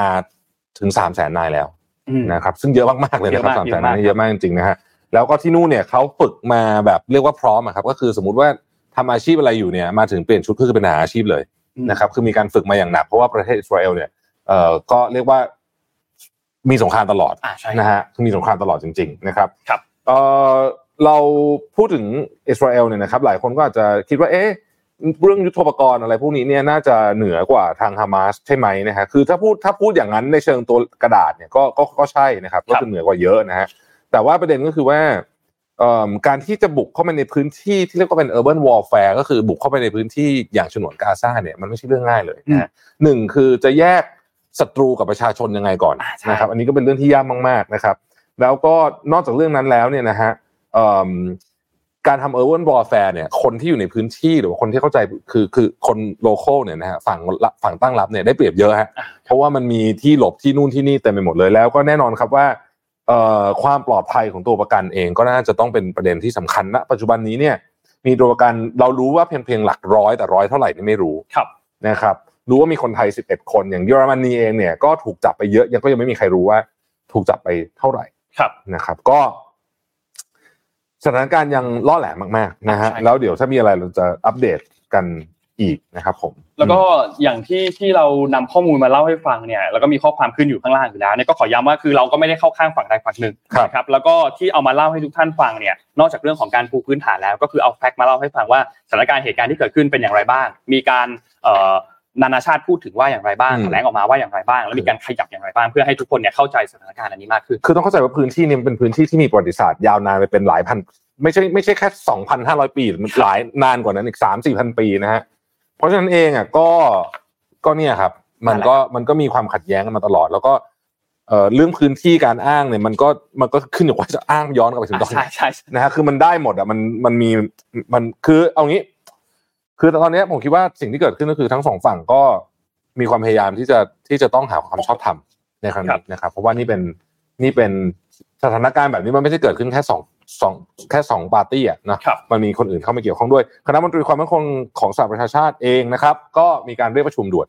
นะครับ เรื่องนี้แล้วเรียบร้อยนะครับ และแต่ไม่มีแถลงการร่วมออกมาแปลว่าอืม แปลว่าตกลงกันไม่ได้ใช่นะครับไม่มีคือไม่ได้มีอะไรซับซ้อนไปกว่านั้นครับก็คือตกลงไม่ได้ก็เลยไม่มีแถลงการร่วมออกมานะครับเราก็เลยไม่เห็นแถลงการร่วมของคณะมนตรีความมั่นคงครับเท่านั้นเองครับเอาละนะฮะตอนนี้เราก็จะไปเรื่องต่อไปบ้างนะครับเดี๋ยวถ้ามีข่าวเรื่องนี้เข้ามาเราจะแจ้งให้ทราบนะครับครับอะนนท์วันนี้เรื่องอะไรฮะเมื่อกี้เราจบเรื่องของ political ไปแล้วนะครับครับเราพาพาไปตัดภัยก็คือเรื่องของ social issue นะครับจริงๆเหตุการณ์นี้เป็นเหตุการณ์ที่เกิดขึ้นเมื่อสัปดาห์ที่แล้ว แล้วก็ตรงกับวันอังคารที่ที่เราจัดเอ่อ W MWR ตอนแรกพอตอนดีแรกพอดีใช่ก็ตอนนี้เนี่ยเรื่องเรื่องเรื่องของกรณีเด็กชาย 14 ปีที่เกิดเหตุเอ่อไปก่อเหตุยิงที่แสยามพารากอนเนี่ยนะคครัรับบจนมีผู้เสียชีวิต 2 คน และมีคนบาดเจ็บ 5 คนเนี่ยนะครับ ก็มีการตั้งคำถามกันเยอะครับว่าทำไมหน่วยงานรัฐถึงไม่มีระบบแจ้งเตือนอย่าง emergency mobile alert นะครับอันนี้เป็นเป็นเป็นเป็นเหตุการณ์ที่ถูกพูดถึงต่อมาหลังจากนั้นอืมครับเรื่องเหตุการณ์เอ่อการยิงอันนี้คิดว่าน่าจะเรียบร้อยแล้วล่ะ ก็มีการสรุปมีการอะไรกันเรียบร้อยแล้ว เราทราบคนยิงจับได้แล้ว แล้วก็ไม่ได้มีการเอ่อณปัจจุบันแล้วกันยังไม่ได้มีเหตุการณ์อะไรที่เกิดขึ้นเป็นความรุนแรงต่ออืมมาครับจากนั้น แต่ว่าก็เป็นประเด็นทางสังคมที่คนพูดเยอะนะอ่าใช่ว่าเอาไปครับซื้อมาจากไหนอะไรยังไงเนี่ยนะฮะแต่ว่าเราจะไม่ได้พูดประเด็นนั้นนะนะใช่ซึ่งแต่ก็แต่เขาเขาก็มีตามจับนะ มีตามไปจับอืมคนอืมที่เป็นคนขายให้ครับอะไรอย่างเงี้ยก็มีมีมีกระบวนการที่จะตรวจสอบไปต่อเหมือนกันซึ่งก็เป็นเรื่องที่ดีนะครับ แล้วก็ควรจะควรจะทำให้รัดกุมไม่ให้ไม่ให้มีโอกาสที่จะเกิดเหตุการณ์ใช่โดยง่ายแบบนี้อีก นะคครัรับบทีนี้จากเรื่องนี้เนี่ยสิ่งที่ตามมาก็คือเรื่องของ emergency mobile alert นะครับณปัจจุบันตอนนี้เนี่ยถ้าตรวจสอบไปเนี่ยนะครับจะพบว่าในไทยเนี่ยมีระบบแจ้งเตือนฉุกเฉินอยู่นะครับมีนะเอามีเหรอมีมีมีมีมีแต่ว่าเป็นส่วนใหญ่แล้วจะมีการแจ้งเตือนภัยพิบัตินะครับอืมซึ่งคนที่ดำเนินการเรื่องนี้เนี่ยก็คือกรมอุตุนิยมวิทยานะครับเพราะฉะนั้นถ้าใครได้ไปบางพื้นที่อาจจะเห็นการแจ้งเตือนพายุ เห็นเอ่อการแจ้งเตือนฝนตกหนักน้ำท่วมต่างๆ นะครับแผ่นดินไหวไม่เคยได้สักครั้งเลยอะอาจจะไม่ได้อยู่ในพื้นที่ไงอ๋อโอเคโอเคถ้าจะส่งเป็นพื้นที่อาจจะส่งเป็นพื้นที่มีจริงๆเป็นการนะแจ้งเตือนระดับน้ำเออต่างๆ ในแม่น้ำอะไรอย่างเงี้ยเออเออก็ถ้าคนที่อยู่ในพื้นที่อาจจะเคยได้โอเคใครเคยได้คอมเมนต์บอกเออใครเคยได้คอมเมนต์บอกหน่อยอยากนนรู้ท์ไม่เคยได้เหมือนกันไม่เคยได้เออไม่ไม่เคยรู้มาก่อนไม่เคยได้เหมือนกันโอเคทีนี้ทีนี้หลังหลังจากเหตุการณ์เมื่อวันอังคารที่เกิดขึ้นมาตอนนั้นเนี่ยเราก็จะเห็นว่าเอ่อบะบางพื้นที่มีการได้รับเหมือนเป็น SMS ทดสอบ ทดสอบระบบ emergency เราน่าจะได้เห็นแล้วแหละมันมันจะมีภาพเป็นคลิปเป็นเป็นเป็น SMS อยู่ บางคนที่อยู่ในพื้นที่ตรงนั้นเนี่ยอ๋อเป็นเนี่ยเป็นการทดสอบการแจ้งเตือนเจาะจงพื้นที่โดยกระทรวงดิจิทัลนะครับอ่าก็ก็มีบางพื้นที่ที่ได้เขาก็มีการทดสอบกันทีนี้เราก็ไม่ได้เหมือนเดิมเราก็ไม่ได้เราไม่ได้โอเคไม่ได้อยู่ในพื้นที่เราเหมือนกันโอเคมันก็ไม่ได้เหมือนกันไม่ได้เหมือนกันอ่าทีนี้เอ่อทางด้านกระทรวงดิจิทัลเพื่อเศรษฐกิจและสังคม หรือว่า DES หรือว่า DE นั่นแหละเราก็ไม่แน่ใจว่าเขาจะย่ออะไรอะสรุปเอาเป็น DE แล้วกันนะครับคุณประเสริฐจันทรรวงทองครับที่เป็นเอ่อ รัฐมนตรีว่าการกระทรวงดิจิทัลเพื่อเศรษฐกิจและสังคมเนี่ยนะครับก็บอกว่านายรัฐมนตรีเนี่ยมีข้อสั่งการมายังกระทรวง ให้มีการทำระบบตัว emergency mobile alert นะครับหรือพูดง่ายๆภาษาไทยก็คือระบบแจ้งเตือนภัยนั่นแหละนะครับซึ่งทางเครือข่ายโทรศัพท์ก็คือ AIS หลักๆบ้านเราตอนนี้เหลือ 2 เครือข่ายเนาะครับ AIS และ True ครับผมนะแล้วก็ก็ได้มีการทดสอบระบบตัว LBS หรือว่า location based service ที่ทุกท่านเห็นเมื่อกี้นี่แหละนะครับซึ่งก็ลองลองลองแล้วก็ได้ผลดี แล้วก็สามารถดำเนินการได้ทันที สามารถแจ้งเตือนเจาะจง เฉพาะพื้นที่นั้นๆได้ ไม่ใช่แจ้งเตือน ไปทั่วทั้งประเทศเอาถูกต้องมันต้องเป็นอย่างนั้นอยู่แล้วใช่ใช่ใช่ใช่ใช่สามารถทำได้สามารถทำได้เอออะทีนี้ทางด้านของนายประเสริฐเนี่ยก็บอกว่านอกจากจะมีเรื่องของการใช้ระบบตัวเซลล์บอดบอดแคสต์แล้ว หรือว่าการส่งข้อมูลโดยตรงจากเสาสัญญาณไปถูไปสู่โทรศัพท์มือถือทุกเครื่องที่อยู่ในพื้นที่พร้อมกันรวดเดียวแล้วเนี่ยเพื่อไม่ว่าจะเป็นแจ้งเตือนภัยพิบัติแจ้งเตือนเหตุการณ์อะไรก็ตามเนี่ยนะครับแต่ว่าเรื่องนี้ก็ต้อง ใช้ระยะเวลาในการดำเนินการพอสมควรนะครับอืมแล้วก็ถ้าทำก็ต้องทำให้มันมีความเสถียรคือต้องมีการติดตั้งเซิร์ฟเวอร์ที่เกี่ยวข้องต่างๆนู่นนี่นะครับส่วนกรณีในเรื่องนี้คนก็กังวลว่าอ้าวแล้วถ้ามีการส่งสัญญาณไปแล้วปรากฏว่าคนที่ได้สัญญาณเป็นคนร้ายล่ะทำยังไงนะครับเรื่องนี้เนี่ยทางเอ่อทางเจ้าหน้าที่เนี่ยก็บอกว่าเป็นหน้าที่ของกระทรวงที่ต้องตัดสัญญาณในจุดที่มีคนร้ายอยู่ ซึ่งก็สามารถทำได้อยู่แล้ว โดยระบบนี้จะแจ้งเตือนข้อมูลเตือนภัยให้ครอบคลุมและสมบูรณ์แบบมากยิ่งขึ้น ซึ่งเขาก็บอกว่าจะพยายามทำให้ได้ภายในประมาณปีหนึ่งหรือว่าเร็วที่สุดก็คือ 6 เดือนนะครับ หลังจากนี้เนี่ยก็มีการตั้งจะมีการตั้งศูนย์ที่เป็น command center ขึ้นมาด้วยนะครับอืมเพื่อที่ถ้าหากว่ามีเหตุการณ์อะไรขึ้นมา จะได้สามารถมีเหมือนเป็น war room อะ War room เป็นอ่าใช่เป็นใช่ war room นะครับซึ่งจริงๆควรมีนะอ่าใช่นะฮะแล้วก็แล้วก็น่าจะขึ้นตรงกับนายกรัฐมนตรีนะอันเนี้ยอะจครัริบงๆเพราะว่าบางอย่างมันต้องสั่งการ เอ่อถ้าเป็นที่ต่างประเทศเราจะเห็นเอ่อที่ทำเนียบข่าวเขาจะมี situation room ใช่ไหมครับอ่าเวลามีเรื่องใหญ่ๆใช่ไหมครับใช่ครับก็จะประมาณนั้นนะนะฮะเพราะฉะนั้นเรื่องนี้ก็ต้องคือคือด้วยความที่ตามตามกระบวนการตามขั้นตอนแล้วเนี่ยโอเค รีบทำโดยโดยฮาร์ดแวร์และซอฟต์แวร์แล้วดูจะทำได้นะครับแต่ทีนี้มันก็ต้องมีเรื่องของระเบียบเรื่องอะไรต่างๆ ด้วยนะครับ ว่าระเบียบอ่า command center โอเคต้องให้ใครเป็นคนดูแลรัฐมนตรีคนไหนเป็นคนพิจารณากระทรวงไหนเป็นคนรับไปหน่วยงานไหนเป็นคนรับไปนะครับ ก็ก็จะต้องเป็นหน่วยงานที่ทำงานประสานกับค่ายโทรศัพท์ ประสานกับผู้ให้บริการต่อไปด้วยนะครับแล้วก็ทางด้านของนายวราวุฒิศิลปอาชานะครับที่เป็นรัฐมนตรีพัฒนาสังคมและความมั่นคงของมนุษย์หรือว่าพมเนี่ยนะครับก็ได้มีการสนับสนุนแนวทางการแจ้งเตือนเหตุฉุกเฉินด้านอาชญากรรม แล้วก็ในช่วงต้นสัปดาห์หน้าเนี่ยถ้าต้นสัปดาห์หน้ายังไม่มีหน่วยงานใดที่มีความชัดเจนก็พร้อมที่จะนำเรื่องนี้เข้าสู่คอรมอด้วย นะครับอืมซึ่งซึ่งจริงๆแล้วมันก็คือวันนี้แหละที่เขาจะเข้าไปคุยกันเนี่ยนะครับ เรายังไม่ได้ยังไม่ได้ติดตามแถลงของการประชุมครมในวันนี้ไม่แน่ใจว่าเอ่อจะหาเจ้าภาพในเรื่องของการทำระบบแจ้งเตือนได้หรือยังแต่คิดว่าเรื่องนี้น่าจะมีความชัดเจนมากขึ้นเรื่อยๆ และที่สำคัญที่สุดก็คือ อย่าให้มันจบแบบว่าอะโอเคเอาซอร์สมาเอาซอร์สคนทำมาอืมแล้วพอสุดท้ายพอมาทำเองปุ๊บเจอปัญหานู่นนี่ทำไม่ได้ แล้วก็เริ่มใหม่อีกใช้เงินเพิ่มอีกไม่ไม่เอาเออนะคือจริงๆแบบมันมันมันมันมันไม่มีคือมันทำได้อยู่แล้วอะครับเพราะว่าเพราะว่า คิดว่าในทางเทคนิคนะทำได้แน่นอนอยู่แล้วครับนะครับไม่น่ามีปัญหาอะไรนะฮะอืมอืมทีนี้อีกข่าวหนึ่งที่เป็นข่าวใหญ่มากนะนนท์นะก็คือเรื่องของเงินดิจิตอลหนึ่งหมื่นบาทนะครับอ่าซึ่งยังคงถกเถียงกันมาตลอดทั้งสัปดาห์นี้ควบคู่กันมากับ กับเรื่องต่างๆ ที่มีเนี่ย เรื่องนี้ก็ยังอยู่ อยู่ตลอดนะฮะอยู่ตั้งแต่เสมอก่อนเลือกตั้ง จนใช่เลือกตั้งมานานแล้วครับ ก็ยังอยู่นะครับ วันศุกร์ครับวันศุกร์นะครับ ก็มีนักวิชาการแล้วก็คณาจารย์เศรษฐศาสตร์ต้องบอกว่าเป็นระดับแถวหน้าจริงๆ นะครับของประเทศไทยนะครับ อาทินะฮะ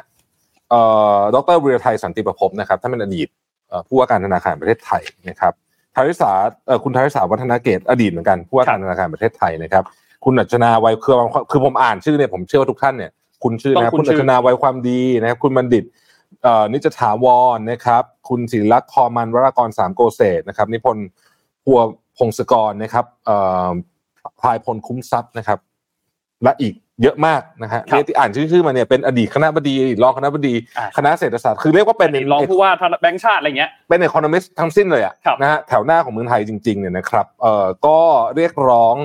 ให้รัฐบาลยกเลิกนโยบายเงินดิจิตอลหนึ่งหมื่นบาทโดยยกแปดเหตุผลได้ไม่คุ้มเสียเนี่ยประกอบด้วยอะไรบ้างครับอ่าโอเคครับไปข้อแรกก่อนครับ ข้อแรกเนี่ยก็คือเรื่องของภาวะเศรษฐกิจณปัจจุบันตอนนี้ คือเศรษฐกิจตอนนี้เนี่ยอยู่ในภาวะที่กำลังฟื้นตัวนะครับก็มีการวิเคราะห์กันว่าเศรษฐกิจไทยเนี่ยจะขยายตัวประมาณ 2.8%ครับในปีนี้นะครับแล้วก็ปีหน้าประมาณ 3.5%เพราะฉะนั้นไม่มีความจำเป็นที่รัฐจะต้องใช้จ่ายเงินจำนวนมาก เพื่อที่จะไปกระตุ้นการบริโภคภายในประเทศนะครับซึ่งการฟื้นตัวของเศรษฐกิจไทยที่ผ่านมาเนี่ยนะครับมีการบริโภคส่วนบุคคลเนี่ยเป็นเขาเรียกว่าเป็นเครื่องจักรที่สำคัญที่สุดเลยล่ะ นะครับในไตรมาสที่ 2 ของปีนี้เนี่ยการขยายเศรษฐกิจก็ขยายตัวร้อยละ 7.8 นะครับซึ่งก็สูงที่สุดในรอบ 20 ปีด้วย แล้วก็คิดเป็น 2 เท่าของค่าเฉลี่ยในช่วง 10 ปีด้วยนะครับซึ่งคาดว่าปีนี้ทั้งปีเนี่ยจะขยายตัวเนี่ย 6.1%แล้วก็ปีหน้าคือ 4.6%เพราะฉะนั้นไม่มีความจำเป็นที่รัฐจะต้องกระตุ้นการบริโภคส่วนตัวบุคคลไปนะครับแต่ว่าควรเน้นไปที่การใช้จ่ายของภาครัฐในการสร้างศักยภาพในการลงทุนและการส่งออกมากกว่า นะครับอืมนอกจากนี้เนี่ยการกระตุ้นการใช้จ่ายภายในประเทศเนี่ยยังอาจจะเป็นปัจจัยที่ทำให้เกิดเงินเฟ้อสูงขึ้นมาอีกด้วยอืมนะครับหลังจากที่เงินเฟ้อเนี่ยลดลงมาจากตอนนั้นอยู่ที่ประมาณ 6.1%มาอยู่ที่ปีนี้คือ 2.9%นะครับทำการราคาถ้าใครได้ติดตามราคาพลังงาน ก็จะเห็นว่าราคาพลังงานมีแนวโน้มที่สูงขึ้นมาในระยะหลังๆนะแล้วก็ใช่การกระตุ้นการบริโภคในช่วงเวลาตอนนี้ก็อาจจะยิ่งทำให้เอ่อเงินเฟ้อคาดการณ์หรือว่า inflation expectation เนี่ยสูงขึ้นไปอีกและอาจจะนำไปสู่ภาวะที่ต้องขึ้นดอกเบี้ย นะครับอันนี้ก็เป็นข้อแรกอืมนะครับข้อที่2เนี่ยคือเรื่องของเงินงบประมาณของรัฐเนี่ยเดิมทีมีจำกัดอยู่แล้ว เพราะฉะนั้นถ้าเอาเงินไปใช้กับอะไร มันก็จะมีสิ่งที่เกิดขึ้นมาคือค่าเสียโอกาส ว่าถูกต้องมันจะไม่ได้เอาเงินก้อนนี้ไปทำอย่างอื่นแทนนะครับซึ่งเงินก้อนนี้ที่เรากำลังพูดถึงก็คือ 5 6 0 0 0 0 ล้านบาทเนี่ยนะครับก็ จะทำให้รัฐเนี่ยเสียโอกาสในการลงทุนโครงสร้างพื้นฐานในการพัฒนาทรัพยากรมนุษย์ ในการสร้างดิจิทัลอินฟราสตรักเจอร์หรือว่าการบริหารจัดการน้ำอย่างเป็นระบบ อันนี้เป็นการยกตัวอย่างเฉยๆนะอืมนะครับซึ่งจริงๆแล้วเม็ดเงินนี้สามารถไปทำเรื่องอื่นได้นะครับ ซึ่งพวกนี้เนี่ยที่พูดถึงออกมาเนี่ยมักจะเป็นในเรื่องของสิ่งที่ sustainable ซะส่วนใหญ่ก็คือเอาเน้นความยั่งยืน เน้นระยะยาว ไม่ใช่เรื่องของการกระตุ้นระยะสั้นแบบเงินดิจิตอลหมื่นบาทอันนี้ครับนะครับเพราะฉะนั้นอันนี้ก็เป็นอันหนึ่งที่คนก็พูดถึงกันเยอะเหมือนกันว่า เงินก้อนนี้เนี่ยมีศักยภาพในการที่จะไปทำให้การเจริญเติบโตในระยะยาวเนี่ยมันเกิดขึ้นได้อืมมากกว่าที่จะเอ่อกระตุ้นการบริโภคระยะสั้นๆนะครับข้อที่ 3 คือเรื่องของการกระตุ้นเศรษฐกิจให้ GDP เนี่ยขยายตัวโดยรัฐจ่ายเงินจำนวน 5 6 0 0 0 0 ล้านเข้าไปในระบบเนี่ยเป็นการคาดหวังที่เกินจริงอืมเข้าอธิบายอย่างนี้ครับ ในปัจจุบันเนี่ยมีข้อมูลจากงานวิจัยหลายฉบับนะครับที่ทำให้นักเศรษฐศาสตร์ส่วนใหญ่เนี่ยเชื่อว่า ตัวทวีคูณทางการคลังหรือว่า fiscal multiplier เนี่ยนะครับที่เกิดจากการใช้จ่ายของภาครัฐในลักษณะ ที่เป็นเงินโอนหรือการแจกเงินอะพูดง่ายๆที่มีค่าต่ำกว่าเอ่อหรือว่าต่ำกว่าตัวทวีคูณเนี่ยนะครับสำหรับการใช้จ่ายโดยตรงของการลงทุนภาครัฐเนี่ยอันเนี้ยมันเป็นนโยบายที่ผู้กำหนดนโยบายเนี่ยหวังว่านโยบายนี้จะกระตุ้นเศรษฐกิจ ซึ่งเอ่อ ทางทาง 99 คนเนี้ยก็มองว่าเป็นสิ่งที่เลื่อนลอย ไม่มีใครที่สามารถที่จะเสกเงินได้ ไม่มีเงินที่งอกมาจากต้นไม้ หรือไม่มีเงินที่ลอยออกมาจากฟ้า ไม่ว่าจะแอบซ่อนมาในรูปแบบใดก็ตามสุดท้าย ประชาชนจะต้องจ่ายคืนเสมอนะครับไม่ว่าจะเป็นลักษณะในการจ่ายภาษีที่เพิ่มขึ้น ราคาสินค้าที่แพงขึ้นเพราะว่าเงินเฟ้อมาเนื่องจากปริมาณเงินที่มีการอัดฉีดเพิ่มเติมเข้ามานะคคืรัอจริง ๆ ก็สอดคล้องกับเอ่อท่านผู้ว่าคนปัจจุบันนะฮะครับดรเอ่อเศรษฐพุทธนะครับ เอ่อวันก่อนเนี่ยดรเศรษฐพุทธไปเวที ถ้าจำไม่ผิดน่าจะเป็นกรุงเทพธุรกิจมั้งนะฮะเออนั่นแหละ คือคือท่านก็ไปเป็นองค์ปาถกไปพูดเรื่องเนี้ยนะบอกว่าคือคนไทยเนี่ยปัจจุบันเนี้ยประเทศไทยเนี่ยก่อนหน้าเนี้ยเราเหมือนนอนอยู่ ICU นะต้องการยาแรงนะครับเพื่อให้ฟื้นลุกขึ้นมาเดินได้ ตอนเนี้ยประเทศไทยไม่ได้มีปัญหาว่าฟื้นหรือยังคือฟื้นแล้วทุกคนเห็นตรงกันนะครัฮะบแล้วก็ไม่ได้มี imminent threat นะหรือเขาใช้ ผมจำคำเป๊ะๆไม่ได้ของท่านผู้ว่าแต่ว่าประมาณเนี้ยว่ามันไม่มีอะไรที่ร้ายแรงที่จะทำให้เราล้มคลืนลงไปตอนนี้อืมปัญหาของประเทศไทยคือปัญหาระยะยาวเหมือนเป็นเบาหวานอะครับเทียบอย่างนี้นะฮะคือคือยาไม่ต้องแรงตอนเนี้ยแต่ว่าไปแก้ปัญหาเบาหวานที่ต้นเหตุนะครับ อันนั้นน่าจะตรงประเด็นมากกว่านะครับ ซึ่งก็แน่นอนว่าเอ่อทางภาคฝั่งของพรรคเพื่อไทยก็ไม่เห็นด้วยกับกับกับเรื่องนี้นะครับ ซึ่งก็เอ่อก็ นี่แหละฮะมีคุณสมคิดเชื้อคงนะครับ รองเลขาธิการนายกรัฐมนตรีฝ่ายการเมืองเปิดเผยว่า รัฐบาลทำเต็มที่ในทุกนโยบายที่หาเสียงไว้กับประชาชนนะครับในขณะเดียวกันเนี่ยเเวลาที่คณะรัฐมนตรีลงพื้นที่ก็ได้รับคำถามว่าเมื่อไหร่จะได้ใช้เงิน1 0,000 บาทนะครับในสมคิดดังกล่าวเลยว่า 5.6 แสนล้านบาทจะถูกอัดฉีดเข้าระบบต้นปี 2567 มั่นใจว่าสร้างประโยชน์มหาศาลนอกจากนี้ทุกฝ่ายจะได้ประโยชน์ภาคอุตสาหกรรมก็ได้ประโยชน์นะครับ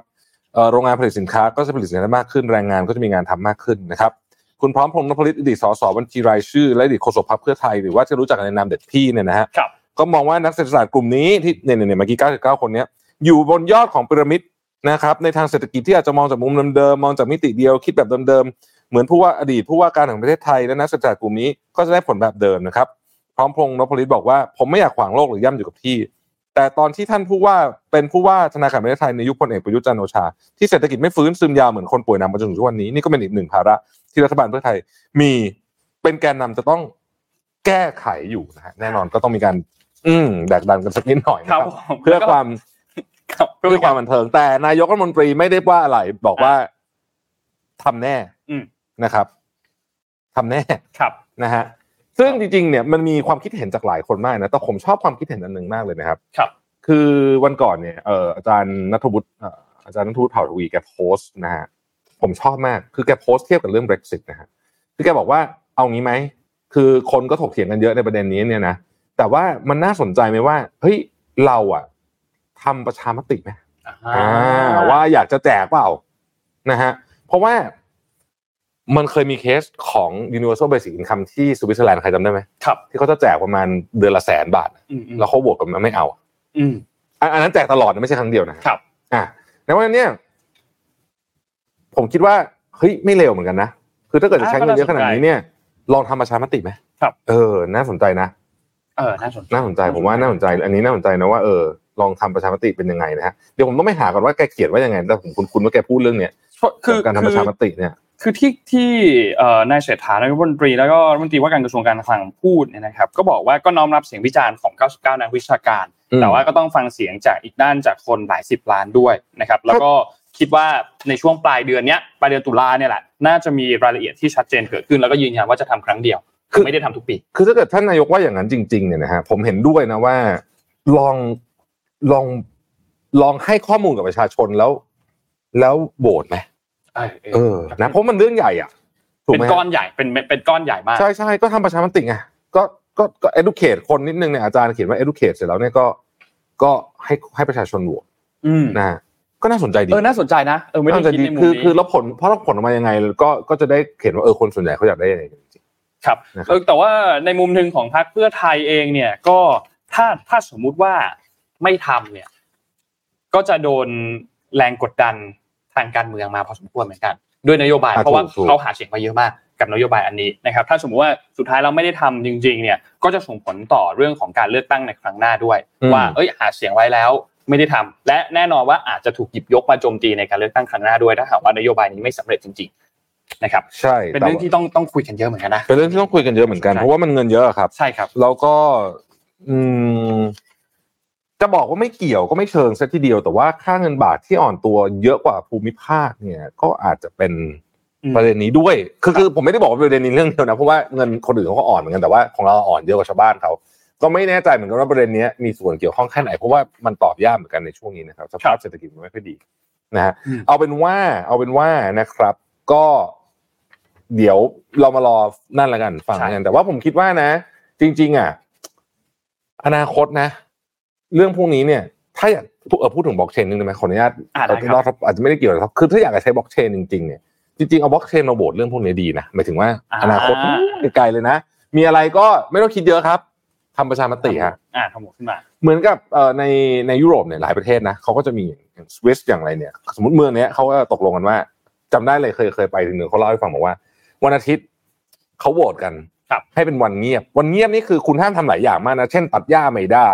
อะไรไม่ได้คือต้องเงียบอะอ่านึกออกไหมแต่ว่าก็มีคนเห็นด้วยไม่เห็นด้วยเขาก็อ่างั้นก็โหวตเลยเป็นเป็น direct เลยก็คือ ไม่ไม่ต้องเอานักการเมืองกับนักการเมืองอะไรมา ก็คือตั้งปั๊บแล้วก็โหวตเลยชนะประอันไหนชาชก็นทำโหวตกันเออ เอาอย่างนั้นเลยอะเออไม่เลวเนาะอืมก็น่าสนใจ เป็นอีกภาพหนึ่งที่ นนท์นึกภาพไม่ออกถ้าจะเกิดในประเทศก็น่าเออแต่ก็น่าจะแต่ดีน่าสนใจแต่ไม่แล้วมันจะมีดีบางเรื่องที่เป็นเหมือนกับที่เราทำประชาพิจารณ์อะแต่ว่าเราไม่เคยมีใครรู้เขาจะมาทำประชาพิจารณ์กันที่ไหนใช่ไหมก็จะได้เนี่ยทุกคนในเขตสมมติหรืออาจสมมติมันเรื่องเกี่ยวกับเขตนี้เขตเดียวไม่เกี่ยวกับคนอื่นเนี่ยนะอืมก็จะได้โหวตกันไปคนในเขตเนี่ยครับเขาโหวตกันไปว่าจะเอาไม่เอา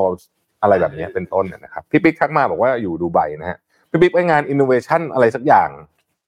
สักอย่างสักอย่างที่ที่ดูไบพี่ปิ๊กบอกว่าปีนี้สงสัยโดน boss ตัดโบโบนัสแง่ๆเบี้ยวรายการใหม่ไปสองตอนแล้วนั่นน่ะสิเริ่มนะฮะแต่สัปดาห์หน้าพี่ปิ๊กจะมาสัปดาห์หน้าพี่ปิ๊กจะมาจะคมารับนะครับพี่ปิ๊กจะมาอะจบไปกับเรื่อง economic เมื่อกี้อ่านะครับนะครับ เรื่องของธุรกิจนะฮะครับโอเค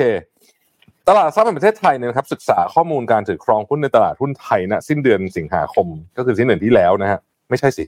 ก่อนหน้านั้นอีกเดือนหนึ่งสิ้นสิ้นสิ้นเดือนก่อนหน้านั้นนะฮะเดือนแปดเดือนแปด เดือน8นะครับของบริษัทจดทะเบียนจำนวน 795 บริษัทนะครับมีมูลค่าหลักทรัพย์ตามราคาตลาดที่ประมาณ 19.26 ล้านล้านบาทนะครับหรือ 99.4%ของมูลค่าหลักทรัพย์ทั้งตลาดนะครับ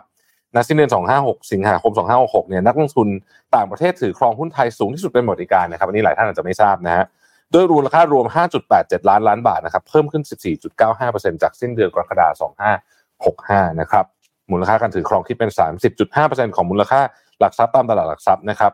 จากการเพิ่มขึ้นของราคาหุ้นในบางหมวดธุรกิจนะครับแล้วก็การถือครองหุ้นของการบริษัทที่เข้า IPO ใหม่นะฮะหรือที่เราเรียกว่า new listing company นะครับอุตสาหกรรมที่นักลงทุนต่างประเทศถือครองหุ้นสูงสุด3ดับแรกได้แก่กลุ่มเทคโนโลยีกลุ่มบริการและกลุ่มธุรกิจการเงินนะครับถือครองรวมกัน 4.08 ล้านล้านบาท คิดเป็น 69.4%ของมูลค่าการถือหุ้นของนักลงทุนต่างประเทศทั้งหมดนะครับสามอันดับแรกนะครับชิ้นส่วนอิเล็กทรอนิกส์นะครับ 1.3 ล้านบาทล้านล้านบาทนะครับพลังงานนะครับ 8แสนล้านบาทนะครับแล้วก็ธนาคารอยู่ที่ประมาณ8แสนล้านบาทเช่นกันนะครับสามหมวดนี้ถือครองรวมกันประมาณ 3 ล้านล้านบาทคิดเป็น 52.4%นะฮะอืมเอิ่มนักลงทุนที่ถือครองหุ้นสูงสุด 10 สัญชาติแรกนะครับพบว่า 9 ใน 10 สัญชาติเป็นสัญชาติเดียวกับปีก่อน แต่มีการสลับอันดับนะครับ โดยนักลงทุนจากสหราชอาณาจักรมีการถือครองหุ้นสูงที่สุดนี่ก็ความรู้ใหม่เหมือนกันนะเนี่ยใช่นี่นี่นี่ตลาดเออนี้นะฮะ สหรัฐอาณาจักรสิงคโปร์นะครับฮ่องกงสวิตเซอร์แลนด์สหรัฐอเมริกาญี่ปุ่นเนเธอร์แลนด์มอริเชียสไต้หวันและฝรั่งเศสแต่สงสัยนะอย่างมอริเชียสเนี่ยนะเป็นมอริเป็นเป็นคนต่างชาติจริงหรือว่าเป็นเป็นเป็นอ่าคนไทยแปลงร่างหรือเปล่านะไม่แน่ไม่แน่เหมือนกันเออเอออันนี้นะฮะก็น่าสนใจอันนี้ก็เป็นรายงานนะครับว่าโอเคนะครับ ตลาดหุ้นไทยก็ถึงแม้ว่าจะลงเยอะนิดนึงนะฮะแต่ว่าก็นี่แหละฮะก็ก็เดี๋ยวรอดูคือตลาดตอนเนี้ยหนักหมดนะฮะครับ คือ น่าสนใจนะครับนนท์ว่าสมัยก่อนนะเคยมีคนสอนเรานะบอกว่าไปถือหุ้นตัวใหญ่ๆนะแล้วก็ถือไว้นานสบายนะแล้วก็จะสบายเป็นนะเป็นฮะสูตรสำเร็จนะเป็นสูตรสำเร็เป็จนสูตรสำเร็จตอนนี้เป็นไงฮะสบายครับผมก็สบายเหมือนสกันครับบายอยู่นะฮะ provident fund ยังติดลบเลยเจ้าช่วยนะฮะจริงไม่น่าเชื่อนะฮะ provident fund ติดลบยังงงมากนะครับก็ตอนนี้ การลงทุนไม่หมูเหมือนสมัยก่อนละครับนะครับ ต้องพูดอย่างนี้เลยนะฮะ อืมแล้วต้องคิดว่ามีอีกหลายประเด็นที่เราต้องเอ่อ พูดพูดคุยกันนะฮะครับพาไปดูเรื่องต่อไปนิดนึงครับเป็นเรื่องการท่องเที่ยวบ้างนะครับอืมอันนี้ที่จีนช่วงนี้เป็น Golden Week ครับก็จะมีข้อมูลในเรื่องของการเดินทางชาวจีนในช่วงวันหยุดยาวนะครับในช่วงสัปดาห์ที่ผ่านมาที่เป็น Golden Week เนี่ยนะครับก็พบว่าการเดินทางเข้าออกของชาวจีนในช่วงวันหยุดยาว 8 วันเนี่ยปีนี้ฟื้นตัวขึ้นมาอยู่ในที่ระดับ 85%นะครับอันนี้เขาเทียบกับในปี 2019 ก็คือช่วงก่อนโควิด นะครับแล้วก็เพิ่มขึ้นประมาณ 4 เท่านะครับถ้าเทียบกับค่าเฉลี่ยในปี 2022 ที่ผ่านมาเนี่ยนะครับซึ่งจำนวนผู้โดยสารขาเข้าและขาออกเนี่ยเฉลี่ยต่อวันเนี่ยนะครับอยู่ที่ประมาณ 1.47 ล้านคนนะครับอืมในช่วงวันหยุดยาว ซึ่งเป็นตัวเลขที่มากกว่าวันหยุดยาวปกตินะครับแล้วก็เป็นผลมาจากเรื่องของวันหยุดเทศกาลไหว้พระจันทร์ซึ่งตรงกันกับ วันหยุดวันชาติด้วยครับนะครับก็อันนี้เป็นตัวเลขที่ต้องบอกว่าเราเราเราคิดว่าสูงเนาะแต่ทีนี้ที่รัฐบาลเขาคาดการไว้เนี่ยก็ต้องบอกว่าเขาคาดการไว้สูงกว่านี้นะครับเขาคาดการไว้อยู่ที่ 1.58 ล้านคนนะครับแต่ตัวเลขที่ออกมาคือ 1.47 ล้านคนอืมนะครับการเดินทางระหว่างประเทศของนักท่องเที่ยวชาวจีนเนี่ยต้องบอกว่าเป็นประโยชน์ต่อประเทศที่หรือเป็นประโยชน์ต่อประเทศ หรือเป็นประโยชน์ต่อธุรกิจที่พึ่งพาการเดินทางของนักท่องเที่ยวมากถู นะกครัต้บองครับเพราะฉะนั้นในช่วงก่อนโควิดเนี่ยนะครับเราจะเห็นว่านักท่องเที่ยวจีนเนี่ยมีการเดินทางไปต่างประเทศ เยอะมากเมื่อเทียบกับนักท่องเที่ยวประเทศอื่นถูกๆนะครับและที่สำคัญก็คืออันนี้เป็นตัวเลขก่อนปี 2019เนาะทีครันี้บพอเจอโควิดมาเรื่อยๆเนี่ยก็จะเห็นว่าตัวเลขนี้มันดรอปลงไปค่อนข้างเยอะมากไปเยอะและที่สำคัญก็คืออย่างที่บอกครับมันพอพอตัวเลขนี้มันกลับมาเนี่ยหลาย ๆ คนก็คาดการณ์ตัวเลขเศรษฐกิจที่จะฟื้นตัวมาจากการที่นักท่องเที่ยวจีนเดินทางเข้ามาบ้านเราเองก็เหมือนกัน นะครับที่มีการคาดการ์ตัวเลขอันนี้ไว้เนี่ยแม้ว่าณปัจจุบันตอนนี้อาจจะยังไม่ได้แตะในระดับที่ก่อนช่วงปี 2019เนาะแต่ว่าก็คาดหวังไว้เยอะกับกับตัวเลขนักท่องเที่ยวของชาวจีนเหมือนกันนะครับทีนี้นักท่องเที่ยวชาวจีนแผ่นดินใหญ่เนี่ยอย่างที่บอกครับว่าใช้เวลาเดินทางในต่างประเทศเนี่ยค่อนข้างเยอะเมื่อเทียบกับนักท่องเที่ยวชาวประเทศชาวชาวต่างชาติประเทศอื่นๆเนี่ยนะครับโดยก็มีมูลค่ารวมกันเนี่ยนะครับในปี 2019 นะ 255,000 ล้านดอลลาร์สหรัฐ นะครับแล้วก็เป็นการท่องเที่ยวแบบหมู่คณะด้วยนะครับประมาณ 60%ครับนะครับแล้วก็การใช้จ่ายในการเดินทางในประเทศในช่วงวันหยุดเนี่ยก็อย่างที่ตัวเลขที่เขาทำใน Golden Week เนี่ยก็สูงกว่าในระดับก่อนโควิดด้วยนะครับมีค่าเฉลี่ยเนี่ยอยู่ที่ประมาณ 911 หยวนต่อทริปการเดินทางนะครับซึ่งในปี 2019 ตอนนั้นเนี่ยอยู่ที่ 830 หยวนต่อการเดินทางนะครับแล้วก็ถ้าเทียบกับปี2ปี 2022 ปีที่แล้วเนี่ยห่างชัดเจนเลยคือ 680 หยวนต่อทริปการเดินทางขึ้นมาเป็น 911 นะครับเพราะฉะนั้นตัวเลขนี้ก็ขึ้นมาอย่างชัดเจนเลยล่ะใช่ใช่ครับ เอาล่ะ กลับมาที่การรายงานข่าวเพิ่มเติมสักเล็กน้อยนะครับได้ครับเอ่อถ้าทุกท่านติดตามข่าวอิสราเอลนะครับ แล้วก็ได้ฟังสัมภาษณ์ของเอ่อเบนจามินเนทันยาฮูเนี่ยนะฮะก็เรามาวิเคราะห์การสัมภาษณ์นิดหนึ่งนะครับ ซึ่งปกติเนี่ยก็จะไม่ได้ให้สัมภาษณ์เป็นภาษาอังกฤษนะเอ่อแต่ครั้งนี้เนี่ยแถลงการเป็นภาษาอังกฤษฮะเอ่อ การแถลงการเนี่ยต้องบอกว่าดุดันมาก ๆนะครับ แล้วก็เอ่อมีวาทะที่คนฟังก็ต้องต้องเป็นห่วง เช่น เราไม่ได้เริ่มสงครามนี้ แต่เราจะจบสงครามนี้อะไรแบบนี้เป็นต้นนะครับเอ่อคำหนึ่งนะฮะที่เอ่อเป็นเป็นโค้ดเลยนะฮะเอ่อ Israel is at war นะ Israel didn't start this war but Israel will end it Hamas are animals นะฮะ Hamas are ISIS นะนี่คือสิ่งที่เนี่ยทันยาฮูพูดแล้วคำพูดนี้เป็นภาษาอังกฤษด้วยนะครับไม่ได้แปลนะ เพราะฉะนั้นเนี่ยก็นะครับ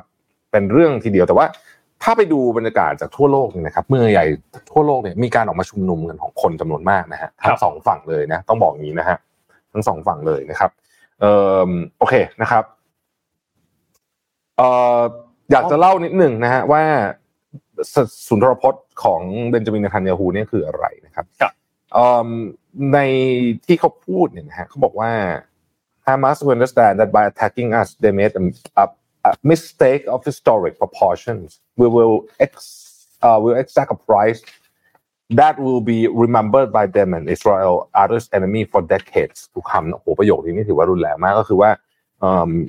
สิ่งที่สิ่งที่ฮามาสทำเนี่ยเป็นความผิดพลาดระดับประวัติศาสตร์ นะครับแล้วก็พวกเขาจะต้องจ่ายในราคาที่แพงมากทุกเขาหมายถึงฮามาสเนี่ยนะฮะและศัตรูของอิสราเอลจะจำได้นะครับเอ่อว่าเหตุการณ์ครั้งนี้เป็นยังไงนะครับ The savages attack that Hamas um, perpetrate against innocent Israelis นะครับ are mind-boggling นะฮะ slaughtering families in their home uh, massacre hundreds of young people at an outdoor festival kidnapping women children and elderly even Holocaust survivors นะครับก็คือเนี่ยการกระทำของฮามาสเนี่ยใช้คำว่าป่าเถื่อนนะใช้คำนี้นะ savage ก็คือป่าเถื่อนเนี่ยนะครับมีการบุกเข้าไปฆ่าครอบครัวในบ้านของเขา มีการยิงคนฆาตกรรมคนบุคคลเป็นเป็นร้อยร้อยคนในงานเฟสติวัลซึ่งหมายถึงงานเทศกาลดนตรีที่เราพูดถึงเมื่อกี้นี้นะครับ มีการลักพาตัวนะครับ ผู้หญิงเด็กและคนแก่หรือแม้แต่กระทั่งคนที่รอดมาจากการฆ่าล้างเผ่าพันธุ์ในยุคสงครามโลกครั้งที่สองอืมเอิ่มนี่แหละนะฮะเราก็ก็ก็พูดพูดประมาณนี้นะคครัรับบแล้วก็ขอบคุณอเมริกาที่ให้การสนับสนุนขอบคุณโจไบเดนนะครับ แล้วก็เอิ่ม in fighting Hamas Israel not only fighting its own people it's fighting for every country that stand against terrorism ก็คือต่อสู้แทน ประเทศอื่นนะที่ที่ไม่เห็นด้วยความป่าเถื่อนนี้นะครับ Israel will win this war and when Israel wins the entire civilized world wins นะฮะคือถ้าแปลเป็นภาษาไทยเนี่ยก็คือเมื่อไหร่ที่อิสราเอลชนะสงครามนี้เนี่ยโลกอารยะ คือผมแปลตรงตัวนะผมไม่ได้หมายความว่าคำพูดนี้มีความคิดเห็นยังไง แต่ว่าผมแปลคำว่า entire civilized world ก็คือโลกอารยะเนี่ยก็จะชนะไปด้วยนะครับ นี่คือคำพูดของเบนจามินเนทันยาฮูซึ่ง เราฟังแค่นี้ปุ๊บเนี่ยแล้วเราก็ถ้าใครติดตามข่าวต่างประเทศก็จะรู้นะฮะว่าความเป็นสายเหี่ยวของเบนจามินเนทันยาฮูเนี่ยน่ากลัวครับนะฮะน่ากลัวอยู่พอสมควรเลยทีเดียวนะครับ อัปเดตเพิ่มเติมนิดนึงนะครับ มี 2 เรื่องนะครับ อันแรกเนี่ยก็คือเรื่องของสถานการณ์ณปัจจุบันเนี่ยทางด้านกองทัพของอิสราเอลเองก็มีการพูดถึงบอกว่ามีการ regain control ก็คือสามารถที่จะยึดพื้นที่บริเวณเอ่อกาซาอิสราเอลที่เขตขอบ เขาเรียกว่าอะไรเขตแดนตรงนั้นเนี่ยอืมยึดคืนพื้นที่ออกมาได้แล้ว ซึ่งก็กินระยะเวลาประมาณ 4 วันหลังจากที่ฮามาสเนี่ยมีการโจมตีเกิดขึ้นในช่วงวันเสาร์ที่ผ่านมาอืมนะครับอีกอันหนึ่งที่น่าสนใจคือตัวเลขครับ ตอนนี้ตัวเลขผู้เสียชีวิตเนี่ยทั้งเอ่อพื้นที่บริเวณอิสราเอลเอง ทั้งบริเวณฉนวนกาซาเองเนี่ยนะครับรวมๆแล้วเนี่ยมากกว่า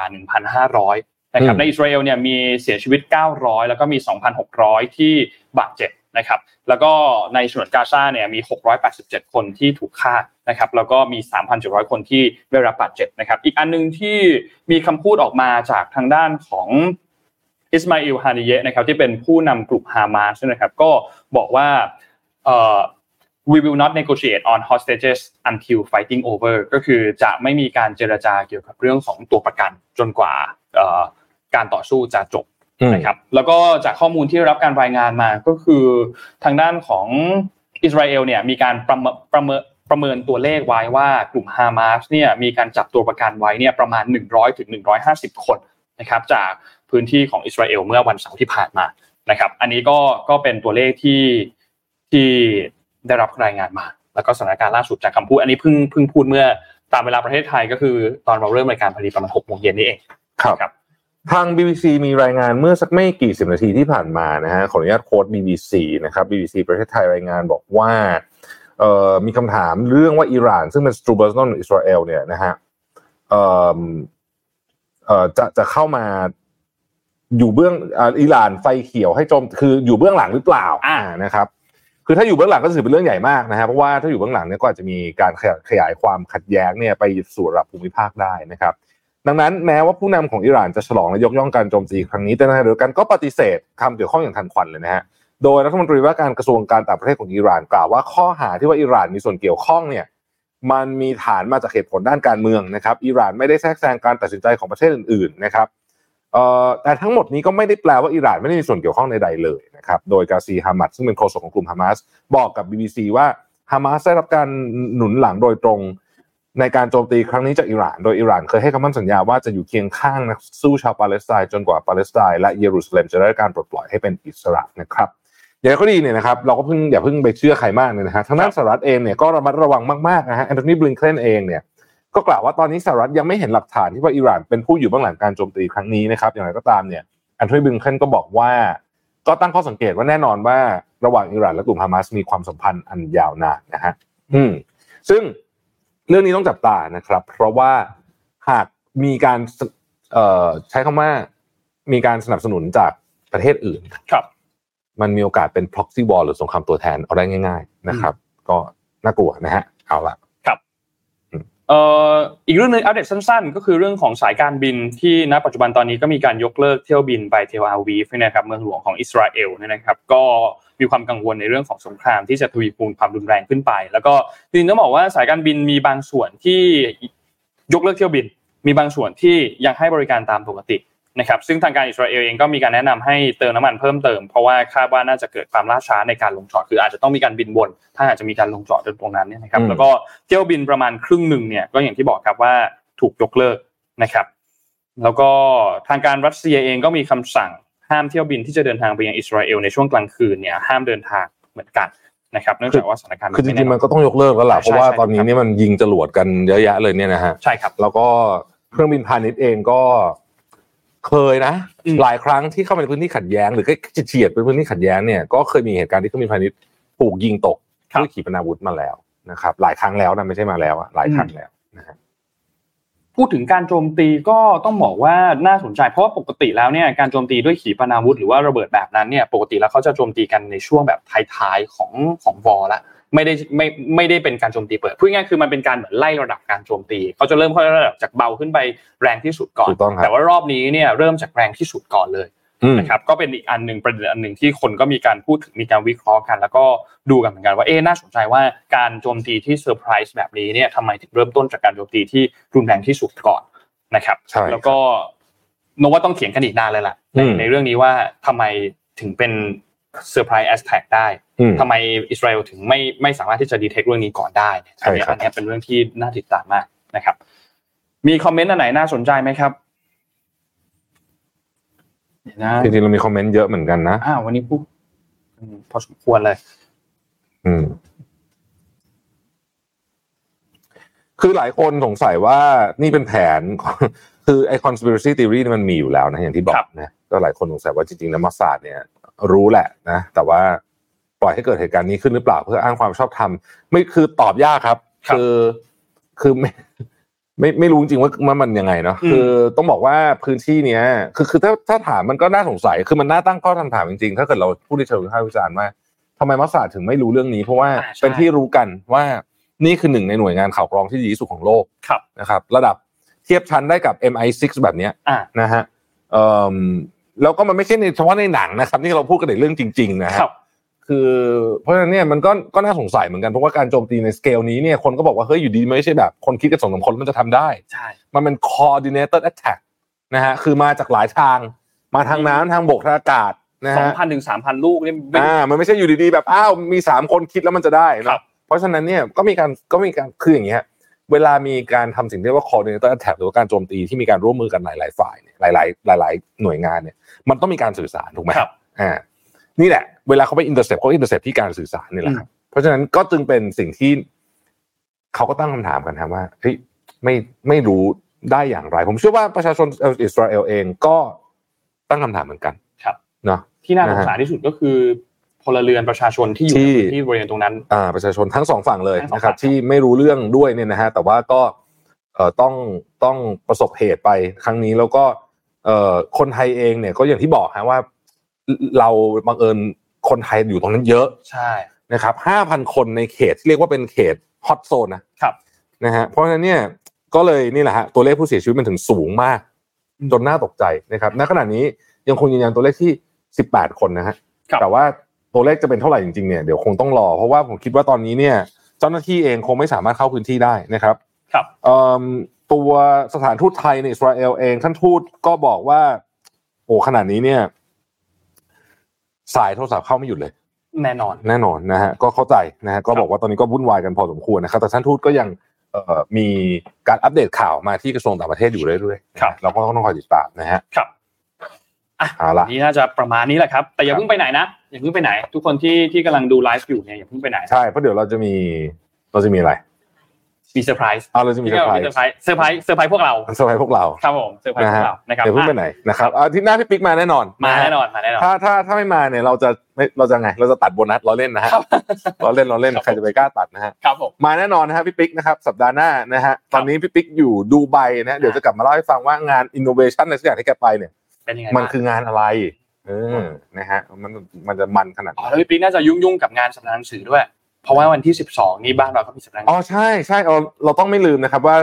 กำลังจะมีงานสัปดาห์หนังสือใช่นะฮะก็ใครที่เตรียมพร้อมนะครับ ง้างไว้ที่ไหนอะไรยังไงก็ไปนะครับ เพิ่มกองดองไปเพิ่มกองดองนะครับ ของเก่าไม่เคยอ่านหมดนะฮะของใหม่ก็ยังคงซื้ออยู่พี่มันนะมันครับชอบครูครูทอมอะครูทอมอืมอะเขาเคยพูดเรื่องนี้อันหนึ่งว่าว่าเขาบอกว่าเวลาเราซื้อหนังสือมาเราไม่ได้อ่านใช่ไหม ซึ่งเราคนก็พูดว่าเป็นกองดองเป็นกองดอง หรือว่าคนก็อาจจะแบบด่ากันว่าเฮ้ยซื้อมาไม่เห็นอ่านเลยอย่างเงี้ยอืมความสุขไม่ได้อยู่ตรงนั้นไง ความสุขมันคือตอนที่เราครอบครองหนังสือถูไงกต้องถูกต้องใช่ครับก็คือว่าครับจริงๆแล้วมันมีโลกเลยนะมันชื่ออะไรสักอย่างอะที่บอกว่าเป็นคนชอบซื้อหนังสือเยอะๆนะฮะซึ่งซึ่งก็เช่นเดียวกันนะฮะเวลาเราเห็นหนังสือใหม่ๆเราก็จะอยากซื้อใช่แล้วก็อ่านไม่ค่อยทันหรอกครับนะฮะไม่เคยทันเลยไม่เคยทันมีทางไม่เคยทันอ่านหมดในหนังสืออมที่เราครอบครองไว้บางทีเราก็ลืมเลยนะฮะคือลืมไปทั้งกองเลยนะฮะแล้วก็เริ่มใหม่นะคครัรับบผม โอเคอะวันนี้ขอบคุณทุกคนมากครับที่ติดตามแต่อย่าเพิ่งไปไหนอะอย่าเพิ่งไปไหนครับอย่าเพิ่งไปไหนครับ ก็ขอบคุณทุกคนมากที่อยู่กับพวกเราช่วงค่ำวันนี้หกโมงถึงหนึ่งทุ่มนะครับก็อยู่กับพวกเราสามคนที่วันนี้มีสองคนครับแซวพี่ปิ๊กแล้วแซวอีกแซวแล้วแซวอีกเช่าอีกนะครับใครได้มาไงคณะใครไม่เบี้ยวไงอ่าใช่ก็เจอกันทุกวันอังคารนะครับตอนช่วงเวลาประมาณนี้แหละตอนหกโมงเย็นถึงหนึ่งทุ่มนะครับบะมาเร็วบ้างมาช้าบ้างอืมเลิกเลทบ้างเลิกตรงเวลาบ้างไม่รู้เหมือนกัน นะครับใช่ครับก็ขอบคุณทุกคนมากๆนะครับแล้วก็พื้นที่ตรงนี้เนี่ยจริงๆวางของสปอนเซอร์ได้ใช่วางตรงนี้ก็วางของสปอนเซอร์ได้เหมือนกันอย่างอันนี้ก็ใส่หมวกใส่เสื้ออะไรได้หมดอะได้หมดกินนะฮะข้าวก็ได้แล้วถ้าเกิดถ้าเกิดว่าจริงๆแล้วถ้าเกิดว่าเอ่อสปอนเซอร์จ่ายเงินเยอะพอที่จะให้พี่ย้อมผมเป็นสีสปอนเซอร์ก็ได้ถ้านะคนอยากเห็นพี่แท็บย้อมสีทองเหมือนกันถ้าเอาจอ้าวริงนัดๆใครมีนะฮะครับผมคือถ้าเกิดว่าจ่ายพอเราย้อมได้นะฮะครับคือเราทำได้ทุกอย่างนะฮะครับ เงินซื้อเราไอ้นะ อ๋อหนึ่งล้านซับอ๋อหนึ่งล้านซับโอเคอ๋อหนึ่งกับซอก็ผมทองครับอ่าอ่าโอเคได้ยังไงก็บอกมาเลยนะฮะอ่าย้อมกันสดๆตรงเนี้ยย้อมกันสดๆตรงนี้เลยตรงนี้นะเลยฮะโอ้โหครับนี่คือต้องต้องจ่ายเบอร์ไหนเนี่ยครับนะฮะผมเอาล่ะอะนะครับก็ขอบคุณทุกคนมากๆครับก็เดี๋ยวอัปเดตเหตุการณ์กันทุกวันอังคารเนาะครับแล้วก็จะเอาข่าวสารมาอัปเดตกันให้แบบแบบแบบแบบนี้ทุกวันอังคารตอน6โมงเย็นอืมครับก็ขอบคุณทุกคนที่ติดตามมากครับๆทั้งคนที่ดูสดและดูย้อนหลังเลยนะครับใช่ขอบคุณทุกคนมากๆนะคเดี๋รัยวเพิ่งไปไหนนะเดี๋ยวขอบคุณสปอนเซอร์ในอนาคตด้วยครับขอบคุณสปอนเซอร์เผื่อเลยครับผมครับผมขอบคุณเผื่อไว้อะโอเคครับอะโอเคครับ แล้วแล้วเดี๋ยวพบกันใหม่แป๊บหนึ่งสัปดาห์หน้าครับในจริงๆไม่ต้องสัปดาห์หน้าหรอกอีกแป๊บหนึ่งก็พบกันแล้วอ่านะครับครับผมสวัสดีครับ สวัสดีครับ Mission Weekly Report. Stay informed. Stay focused.